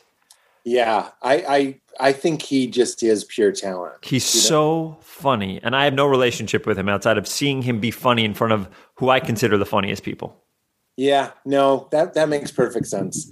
Oh, wow. Oh, I looked at my notes thinking I had another one. We had Hanks, we had Sonic, and we had S N S, and and we got we got it all. We got it all. Is Sonic a voice? Like, do you do a voice? Yeah. Sonic, like, I do a voice. The whole thing is up here. So it's like, okay, come on here, Doctor Robotnik, and stuff like that. Uh, and then I play him really quick, and it really hurts my vocal cords because it's way too oh, high. I'm sure, I'm sure. And a lot of it is like, ah, ah, and like action-y things. Yeah. And so I've had like vocal cord problems since doing this fucking role. I get a bill for seven hundred thousand dollars because you just did exertion sounds. I can't. I leave. Ben, stop. I've stop left doing maybe, these sounds. I've left hundreds of voice notes for friends' kids as Sonic being like, uh, hey, hey, Pete, what's going on? I hear you love the movie. Well, you have great taste. And let and then like and like, I heard your podcast is going great. Just lay off your dad a bit. The Winnebago was expensive. He could barely afford it. All right. I, I, I'll talk to you soon. And right now I got to go fast. I've left like. And by the what way, a sometimes hilarious way to correct me on my father. So funny. So funny. You can also see the, the. It's funny, like, you know, sometimes they'll be like, "Hey, Pete, I've seen you from this and that," or "Ben, I've seen you as John Ralphio." But to see a kid as a voice note, get a voice note from a animated character they adore. Yes, their brains explode. They can't. Yes. It's such a crazy thing. So a lot of people, when kids are sick or something like that, I'm I dish them out like crazy. That's so it's so, it's um so cool. But that's I basically that. a ver. I, I make up a new one for each one. No one's the same. Like, and it's always a little bit of fun. You're always just sending out the love, sending out the joy. We got to. You and I are so fucking lucky. Look at what we're, you have a sauna behind you. You were doing stand up with your enormous testicles for five people when I met you. And now you have a sauna and a cold dip and a beautiful family. Rampage is a distant memory. You don't need me to make you happy anymore. Val was at that party. Val remembered. No, it's where I met her for the first time. Yeah. Val was at that. Like, so and she, we I, played together. Three people on the same machine. That's right. And of course she was Lizzie because Lizzie's the girl. I used to select Lizzie because when she shrinks down and she's naked, you can see tiny pixel boobs. She's covering them, but that's all it Of course she is. And she sneaks off. So you can't see she anything. She sneaks off sideways. That's like Samus in Metroid. If you beat it, you see her in like a bikini or some shit. If you beat it with little enough time, maybe that really? was a, I don't know if that's real. That's what my friends told me. Buddy, video game sexuality is a whole book. For me, I mean, I would read that book. Le- Leisure Suit Larry, trying to. Oh, get I played those games, of with course, the, with the woman, and it was on the box. Like, you knew what it was going to look like. That's what it you, is. It was a naughty play. game. It was a naughty game. You and could I, play your King's Quest, but then you could play your naughty game. Yeah, Leisure, and you had to answer questions to prove you were over eighteen. Oh, questions, right. Do you remember? It was questions that only somebody of age would know. And I used to shout them up. I'm in the basement on the Apple two G S. Oh, we got to find out what some of these questions were. I'd shout them up to my mom and she'd answer them. And that's how I played Leisure Suit Larry. I Wait, also remember, I'm, gonna, I'm putting in Leisure yeah, Suit Larry age Google questions. It. Google it. Google it. Give age it questions. Good. Okay, ready? Hit it. Age, ver- age verification. Age verification questions. Um, at the start of the game, an age verification. Skip the quiz. Okay, Komodo dragons are... This is, this is oh my! And they were kind of funny. I remember they were kind Wait, of funny. Wait, here's the nineteen eighty-seven one. Johnny Carson. This is great. The original version of the game was nineteen eighty-seven, so the quiz questions pertain to events that thirty to forty-year-olds would understand. Um, would understand. Johnny Carson is a singer, David Letterman's sidekick, Ed McMahon's sidekick, an actor. Oh, my God. Clever. Ed McMahon's sidekick. I guess. V C R stands for... Very confused recording, visual cartridge recording, very complete recording, video cassette recorder. Wow, video cassette recorder. So, and then it's it, it's great. This is that. Th- Pia that Sandora. Great. Pia Zandora. I don't know who that is. Zadora. The world is flat, spherical, a big place near Fresno. This is why Kyrie Irving has never played uh, Leisure Suit Larry. He can't get past the questions. Oh, don't shit on Kyrie. We need him to play basketball. Kyrie Irving was on the pilot of the Pete Holmes Show. I got no, I got nothing but love. I was just he tried. To, was he great?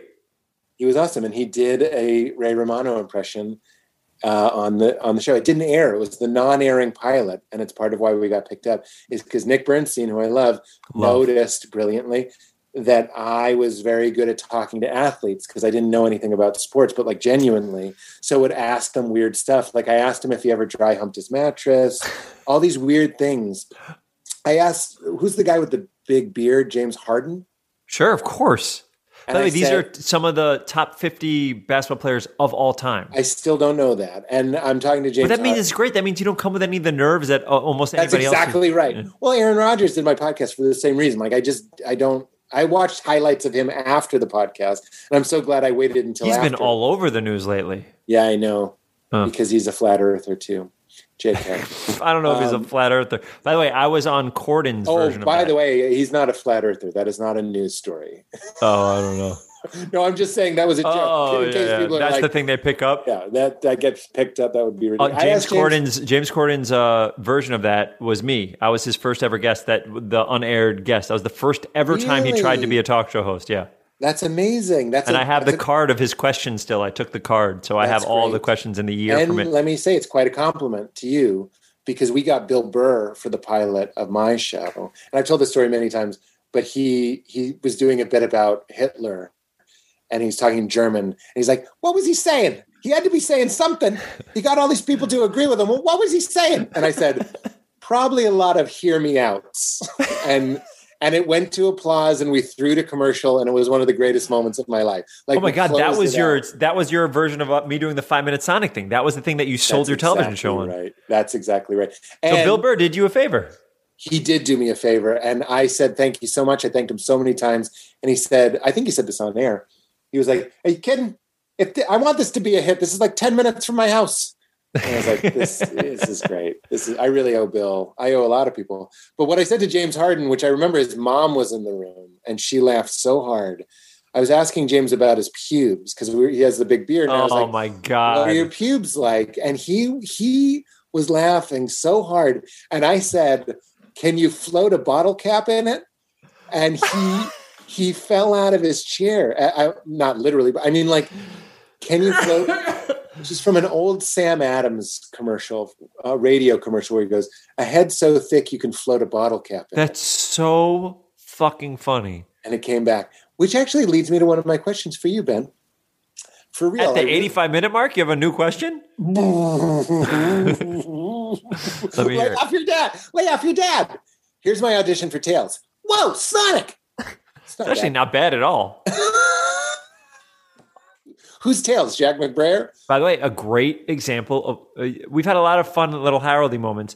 Uh, Colleen O'Shaughnessy, who did Tails in the video games, yes. she, Tails only had a one second uh, tag at the end of the first one, and she played Tails for it. And I'm sure they went through their process, and in the end, they she got to be Tails. So in this new movie, Good she's in it her. a whole bunch. Good. And and I like I was so happy for her and so excited for her, but also like Knuckles is played by Idris Elba, and I'm just as excited for that. Like I can't wait wow. to hear Idris do his thing and stuff like that. Idris Elba's Knuckles, that is perfect. He's Here's great a question in it. I'd really like to know. It's not just. It sounds like something a, a college newspaper guy might ask you.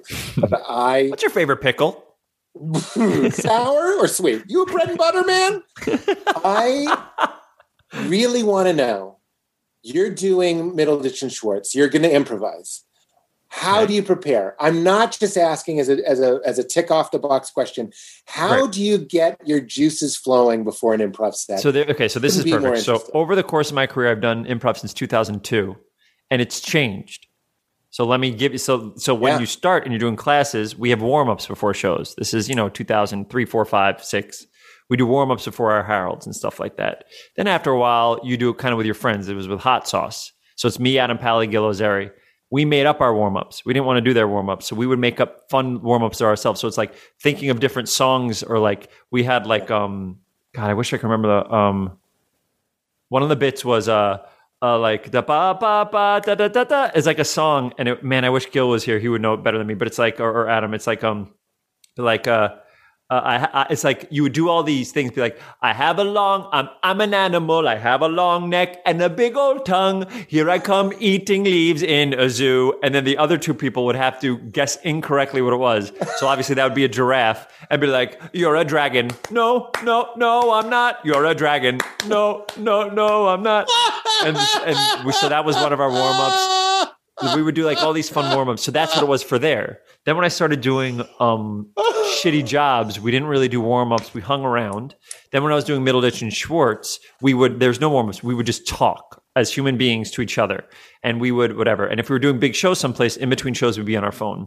When I'm doing Ben Schwartz and Friends, which is what I'm doing now, or Snow Pants, which I've done for years, it's making sure that beforehand, everybody in the room is comfortable. I just want everybody to be comfortable with each other. Like, because oftentimes it's the first time you're playing with people. Like Tim Meadows just did the last one, or like, you know, so with Snow Pants, it would be like Jane Fonda or Adam McKay did it, or Cheadle did it, or J J did it. So it's like, you want to make sure everybody's comfortable together. So for Ben Schwartz and Friends, what we do is we get in a room, there's no warm-ups, we talk, we make each other laugh. And then I tell everybody that We're gonna t- we're gonna take care of each other. Like you, you never have to feel bad. Take any risk you want. We got your back. Let's do this. Mm. And then we go out. We hug each other. I hug everybody, and then we go out. Um, and then so that's what we do. So there's no warm ups anymore. And the whole goal is I don't put anything in my brain. But like, let's say I remember there's times when I've had breakups right before a show. Like I broke up with a girlfriend, or something bad happened with a girlfriend years ago, and it was like the show was that night, and I was heartbroken. It it worked two ways. One is some of that shit seeps into the performing because it's what's in my subconscious. And the other thing is I get to not think about it and be in a totally different space and be free and happy. Um, and then, you know, when it's over, remind myself that I'm all alone and gonna die and all that stuff. But um, right I now there's exactly literally, mean, yeah. for the past ten years, there's no warm up. The warm up is just talking and connecting. I'm gonna, I'm gonna, Well, a couple things. One, I remember doing stand-up after a breakup, and it was like the best thing you could do. I also Isn't remember it? doing improv after a divorce, after my divorce. With and me? I, not with you. It was in class. It was in Gethard's class.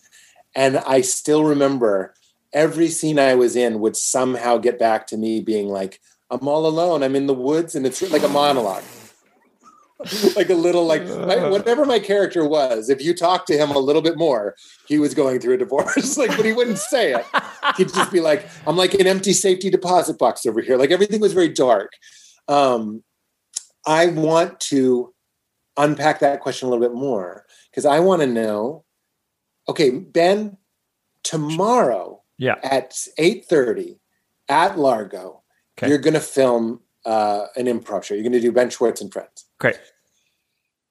What are you doing for sleep? When are you caffeinating? What are you eating? Are you, and I'm going to load you in with something that I used to do. Great. I used to like to read because I no, noticed that if I read, I had just more language oh, wow. in my head. And, and it's like, if I want to write like a, a movie that I'm working on, I'll watch a great movie. I'll watch. Um, I do for writing. Of- I do that. And when I'm yeah. stuck, I do that in a big way. I mean, yeah. we could talk about writing for, um, we could talk about writing to. forever if let's, you want. Let's do that after this. But on, on your improv days, it sounds like you're not trying to fill your brain. I do Is nothing. There any, any superstition, food? You're not, you're not weird about your sleep. It, it matters. About, so for, it's okay. Like, so will for, you go to a dinner with eight friends that night, six thirty? Hey, do you want to go to Real Food Daily with us? I'm okay, saying, there's, fuck okay, off, so there's different show. answers. There's different answers for this, which you'll understand. So like, Largo is my home court now. Like I haven't done stuff at U C B for a while. I do stuff at Largo. So I don't feel any pressure going on stage at Largo. I don't. So if you're talking about what I do for a Largo show, literally nothing. I don't care about how much I sleep. I don't care about what I'm thinking about during the day. I don't care. I, I what I'm doing is making sure all my people are coming to Schwartz and Friends, or if it's Middle Ditch, just make sure that he he's reminded that we have a show that night and stuff like that. Yeah. So the, so um, I, I do nothing. The only thing I did, not superstition, but the one thing I did with Thomas, because we started touring and before every show, and he was not good at receiving this, I would hug him, say I love you to him, which is something that took me a long time to say to anybody. But like now that I'm older, it's way easier. Uh, say I love you because we're about to do this big thing, make him feel whatever, and we get on stage. So that's the only superstition with that particular group, but it's I different. I can see Thomas hugging you like Mister Burns, sort of like limp hands. Yeah, uh, he doesn't. That's not. Uh, and so with other with other things, when we're on tour, when I did a show at Carnegie Hall, which is fucking insane for improv, and so before that show, I was nervous the night before, and then I was nervous before, and then with my girlfriend, I was like, oh my God. You know what? Also, when I came back to doing improv at Largo, I'm always feeling super confident, not com- not narcissistic, but I feel comfortable on that stage. Mm-hmm. Um, I know every wood panel and all that stuff, just like you do from doing shows there. The um, creak of the boards. Before I did my first Largo show in two years because of COVID, or a year and a half, I remember talking to my girlfriend in the car, and I was like, something's um, something's weird. She goes, what's wrong? I go, I feel... I feel nervous. I feel, uh, this is so weird. I don't, I don't like being nervous before. She's like, and she was very comforting and lovely, but I was like, oh my God, I'm nervous. And then before we went on, right before they announced my name, which is a part usually that feels really exciting because you feel the love from the room, my heart was like, and like all these people for Ben Schwartz and Friends were waiting behind me. And I was like, oh my God, I'm nervous. I'm usually the one that has to keep everything together. And I was nervous. And then the same thing that happens with almost everything that's a big thing for me is that it takes me up until I get my first laugh. When I get my first laugh, I'm good, baby. I got it. It's like, you know what? I baby. I know what this feels like. I know how to I know how to work with this audience. I, it, I but same with an audition. If there's like a big audition and I get my first laugh, my confidence level all of a sudden goes up. I'm like, all right, you know you can do this. You're not, you know, don't don't shake. Yeah. You got this. Um, but so for big shows and for the filming of the specials, I was very nervous. Like Carnegie Hall, I was really nervous before and whatever, but my thing beforehand doesn't change. I don't think about my sleep pattern. What one thing we do is when I have two shows back to back, I don't want, uh, it's better if nobody comes uh, in between our shows and like talks up until the next show. When we were on tour, we would tell our agents like, don't, don't be in the room like thirty minutes before we go on. We just want it to like be out with ourselves. Yeah. And then in between shows, you don't need to come in and stuff like that. And then with Schwartz and Friends, Um, I'll say my after a show, I'll say hello to the people who I comped or people in the audience, like to be kind. And then, uh, and then the time up until the show is mine, but th- that's it. There's really no superstitions. And, uh, it's funny. I like to not think of anything when I get on stage because I want the ability to anything can happen. I want any, my show could be a one person. I I've done like, you know, a two person scene for the whole show. I've done like a thousand. Scene. I want anything could happen. I could do the whole show in the audience. I don't know yet. So I like there to be nothing in my head before I go off uh, yeah, and start improvising. Yeah. Do you have any, uh, it's a two-prong, so you can answer which one res- resonates. Do you have any improv regrets? I do. I'll tell you one. I was doing a show with George Basil and Lauren Lapkus. Oh my God, you did what your dad did. You did what your dad does. No, I know, but I'm I'm trying to load you with ex- an example. I know, but I just love it. I'm trying to find parallels in everything we talked about. I love that moment. So, what's your I favorite ar- type of pickle? Wait. Yeah, sour is my favorite. And uh, I already conceded that what bothers me about it is, is that he that listens and doesn't care. No, is that it reflects a, a part of me that I don't like. Don't you remember? I love it. I do remember. I, I understand. It's it, that's why it bothers me so much. But I'm trying to load you. I'm also trying to tell you this funny story. Great. Because I Lauren w- went in, like there was an empty window. Like I guess there was a set. She went in the window and, and I, I think I was doing something dumb, like washing my hands or something. And she went, hello, darling, or something like that. And it was the funniest, weirdest initiation to a scene. And I just, I've replayed it a thousand times. I don't even remember what I did. I remember that I kind of made her crazy or something. Sure. Like that sort of weak move of like, it's my crazy neighbor, Beth, who's always climbing in the window. And it just wasn't good. Like it didn't pay off because of me.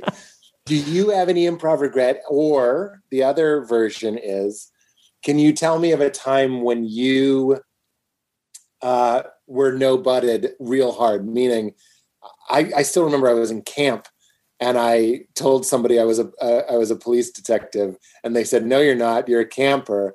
And I took and I took out my wallet, thinking this will show them. And I showed them my I D, my real I D. I don't know why I didn't mime it. And they said, "No, that says your name is Pete Holmes." Oh. So well, by the way, because you got his, your real I D, yeah, uh, they could do that. Like, no, you just this is real. I can see that. Blah blah blah. It's fair. Yeah, it's in bounds. Yeah. Do you have um, any of those? Well, first of all, uh, Lauren Lapkus, one of my favorite improvisers of all time. I created yeah. a show called The Earliest Show that I did with her, and uh, I directed it and created it, and it was uh, me setting up like the premise of what it is, and then us improvising within the restraints of that.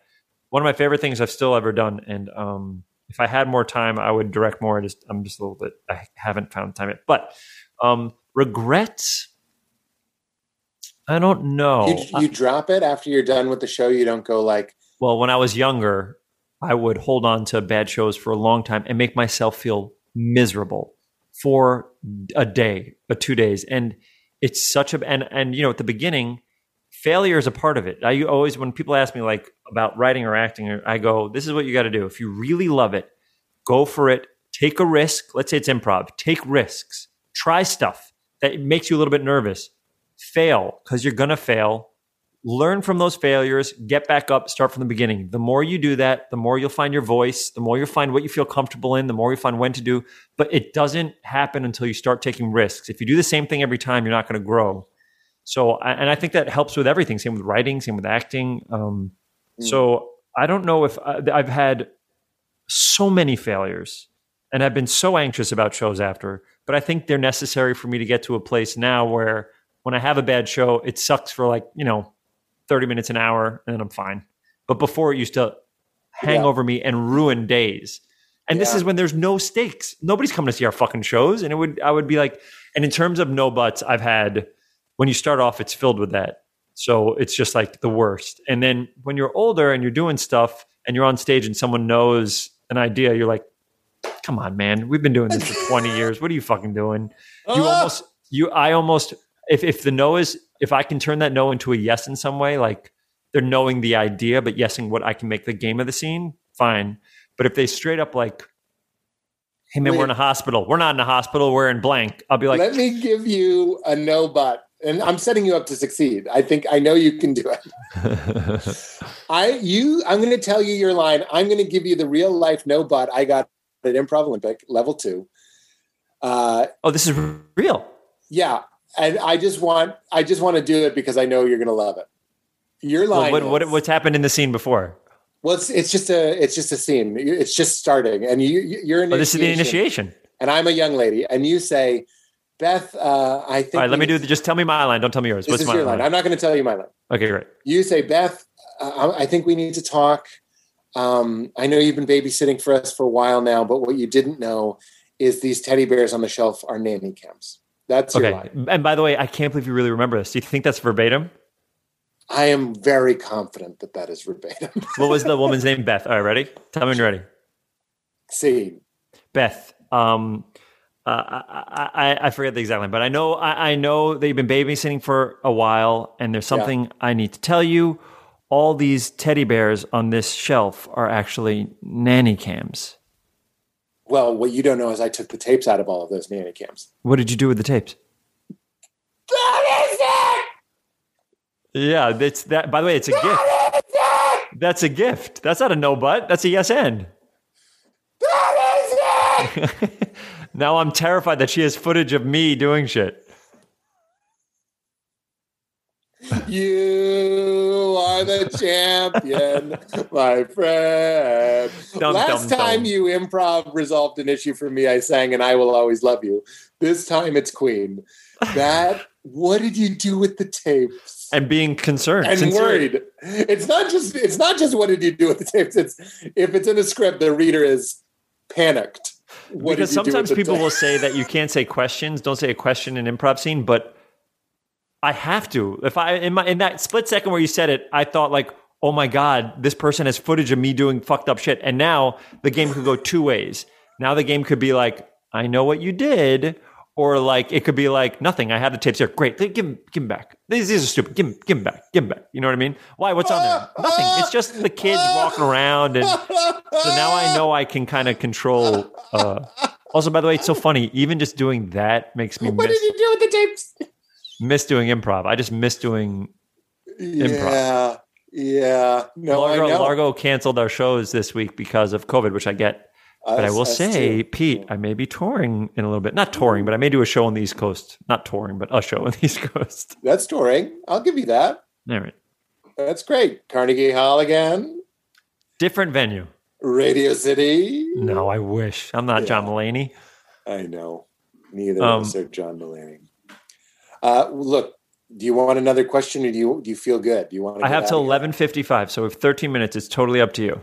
Okay. At noon, I have something. Although I should do it earlier because then I won't be able to eat food. So maybe eleven fifty. Uh, let's end. Let's end. Let's end. Do you have? I always ask the hardest laugh, so I'm not going to ask you that because you've already given me two hardest laugh stories. So I'll give you one of these questions. You can okay. you can pick one. Have you ever almost died? What do you think happens after you die? Um, in your breakups, what is the ratio? Are you dumped or are you dumping? Who do you like more, your mom or your dad? Have you ever? You can't ask that question. That's insane, Pete. Who do you like more, your mom or your dad? Well, it gets a laugh, and then you go like, "Well, who did you relate more with?" You know, you, oh, okay, you soften okay. it. Oh, sorry, um, I didn't know. I went A to C with it. I'm sorry. What's some? What's something crazy that you own? What's your major issue in relationships? Like when you're these are all somebody, great fucking questions. Like, what is the issue? Oh, like, I can show you a Ben's great issue? thing because, by the way, because we're on. All right, so there's. I have so many. So I am um, very much interested in death. I'm terrified by it. I wrote a movie, my independent movie that I was set to direct that got funding, and then COVID happened and we lost some of the funding. But one of my favorite scripts I've ever written. I write uh, movies for studios. I have a great track record of selling movies and them never getting made. Yeah. The same with T V shows. I've sold three T V shows. I've sold six movies. Some of them actually have real shots coming up, which is great. Um, the ones since I've been a little bit older, the past five years have been have have shots, which I don't want to jinx it. Everything feels cool, but... Um, But I think the most unique thing that I can show you is I have props from everything I've ever done. Mm. But more than that, I have a prop from something very special. If you wait yeah. well, one moment, I can we are the to, I've told this story before, but I've never been able to show the thing because, you know, how often are you in your room and with someone? So, yeah. Okay. So, we're going to see it. I'll yeah. Descri- this is this is what it is. It's very nerdy. Listeners. I can't wait. So for episode seven and nine, there's another full full full story moment because J J was involved. I got to help out a little bit. So with uh, Star Wars episode seven, which is the way he came back, J J directed it and wrote it with, I, I forget who he wrote it with, but um, I got to do the voice of B B eight for it. I got to establish the voice of B B eight, which is the rolling droid, the the, the ball yeah, droid in there. I know who B B eight is. Okay. He's so the vegetable juice. Oh, God, no, that's V eight. Um, what'd you do with the camera? What'd you do with the tapes? So, so, um, so I go there, and um, because they had to do it for toys, they have to do the voice pretty early. So we're trying to figure out what the voice is. So it started off as me doing words and then turning it into like beeps and boops, but you can kind of hear it's a human. So then we try to synthesizer, then we tried other things. Um, And then I had to go do, I did a movie, I had to do a movie and I couldn't do it anymore. So before then, J J invited me to London to the fucking set so I could do it live in a camera right when they're getting footage. They'd give me the footage and I'd do the words to the actual things. So I was there on set, right? So the set was there. I'm in a room with this great gentleman named Matt and he's an editor. We would get scenes and I would do actual dialogue. Some would be written by J J, some would be improvised by me. And then they would give that to Lucas Ranch. Lucas would turn into beeps and boops because J J had a great line where he's like, I want the audience to feel the emotion of the beeps and the boops. So I think if we give you lines, maybe we could. It ended up in the end, I think Bill Hader jumped on right after me. You want to play they, it that they understand what B B eight is saying. They don't want you don't want to understand the words. They want to no, understand no, the emotion. Not the audience, the people that he's talking to. Like be, what right? I did is they would give me they would give me the scene that's already filmed, so I I barely uh, met anybody, and then I would do my line of dialogue off of how the editor Mary Jo or, or, or Mary was editing it. Mm. Um, so and then on nine, I got lucky enough to um, I punched up a bunch of C three P O jokes, which was very funny because in order to pitch it to J J on my voice memo, I'd be watching the movie with Stefan, who's um the editor. Stefan Grube is a genius, and I would record as C three P O the jokes I'd put in that moment. Um, and then he would put them in the movie because they're editing it. And then J J would watch it. And like the ones he liked, he'd say yes and no. Oh, my, what so, is one that he liked? What is one that he liked? Um, um, um, so they, they fall down. Fuck. I'm, I don't remember exactly. They fall down to the sand dune and everybody's there and everybody's asking if you're okay. So, um, Daisy Ridley's character is like, are you okay? Or, and then Oscar Isaac's like, yes. And then Finn goes, yes, and then just in the background, R two um, uh, C three P O walks into frame, and that's it. And there's a little bit of air there. And I watched the movie, and I was like, oh, I could fit in a joke there. So the joke was, you know, it's not in the script, but then I put it in after. Is everybody okay? Are you okay? Are you okay? And then you just see C three P O catching up because in the next scene, they're all together. And then uh, the joke that I think got to, on the air was, um, uh, nobody asked me, but I'm okay, or something like that. Like, and I just added it because you could see him in the background scooping up. Oh my God! I got like five fun ones in there. So okay, but this is this is the story. So I'm in. Um, so if, I, I'm not. I don't have to be there. Just J J's the fucking best, and I, you know, to do the toy to be so like in between me doing these things, I was like, can I go to? Um, can I see uh, some of the sets? Of course, we go to some of the sets, and I go, oh my God, can I go on the Millennium Falcon? And a great gentleman uh, named Ben was in front of me, and he goes, "Yeah, I can take you to Millennium Falcon." I go, "You fucking serious?" They go, "Yeah, we, we wrapped it. There's only one more scene that we're going to do in that, so we, you can actually walk around it." And I go, "Oh my god, thank you so much, Ben." And we go. I don't even know if he knows that I did this, by the way. And I'm friends with him, and he's lovely. And I hope I'm sure he's fine with it. So I think it was Ben.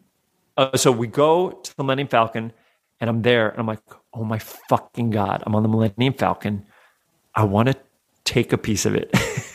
Oh my I want to, what can I do? And I look at the dashboard and I look at all the buttons. I go, well, I can't steal a button. I'm not a fucking maniac. I go, what's something that no one would ever notice? No one would ever notice, and I can get away with it and nobody cares. So I saw there was a tiny, because it's supposed to be old. You know, the Millennium Falcon's old, really old by then. Yeah, it was older yeah, than the yeah. originals. Now it's really old. Yeah. So wait, it's the same one? I think, I don't know if it's the same. It might have been. I don't know. That's a good question. Hmm. A tiny, tiny little, a tiny Pete. A tiny bit of insulation, not a tiny bit of insulation, was hanging from the top to show how old it was. A yellow piece of fucking dirty insulation. And I go, I will take this marble-sized piece of uh, insulation. Nobody would ever know I took it. I'll put yes. it in my pocket, yes. and I will put it in a little jar. Yes. And that's it. I'm talking about the tiniest piece that even the, because I respect so like I respect everybody on the crew. I've done so much work with. I love my crews, and it's like I don't want the person, the the yes. production designer, to get pissed. I want to do it in a place that nobody would see. So I see up above me, I could do it, and Ben is in front of me, and so I go because you're not even. I wasn't even allowed to take a picture when I was on the set. My phone, yeah. like I wasn't allowed to take it. So I go, I reach up on my tippy toes, I grab it, a pinch, a pinch. And it fucking, it's it keeps going. And it's like, so it was connected. And in the end, I got all of this insulation. Oh my God. And then I labeled it Millennium Falcon, uh, Millennium Falcon insulation. Oh and I God. Put it in my pocket immediately. And I was like, I was so nervous. That, and then I looked up and you wouldn't, wouldn't be able to tell in a million years I did it. That is fantastic. Yeah. It's a good one. I don't know. We got to, I think we'll release that video. That's really funny.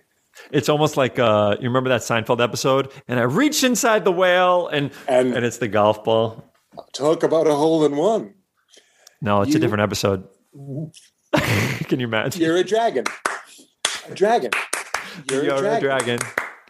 God, I hope you see Gil, because if you tell him or Adam, and they would both immediately remember, even though we haven't done oh it in ten God. years. Love it. Need it. Ben. Look, see that? Call Ben. I'm going to do one more. This is what I'm going to do. These, I'm these going my... to, because I have your uh, cell phone and email, I'm going to put on my calendar an event that invites you. So two, I'm going to pick the two times in the year.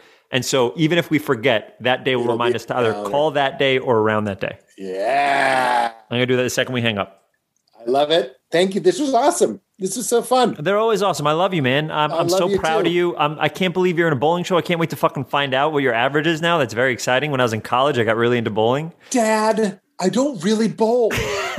um, I barely bowl on the show. It's it's like um, it's like Cheers. You never really saw uh, you know, Ted Danson make a drink, really.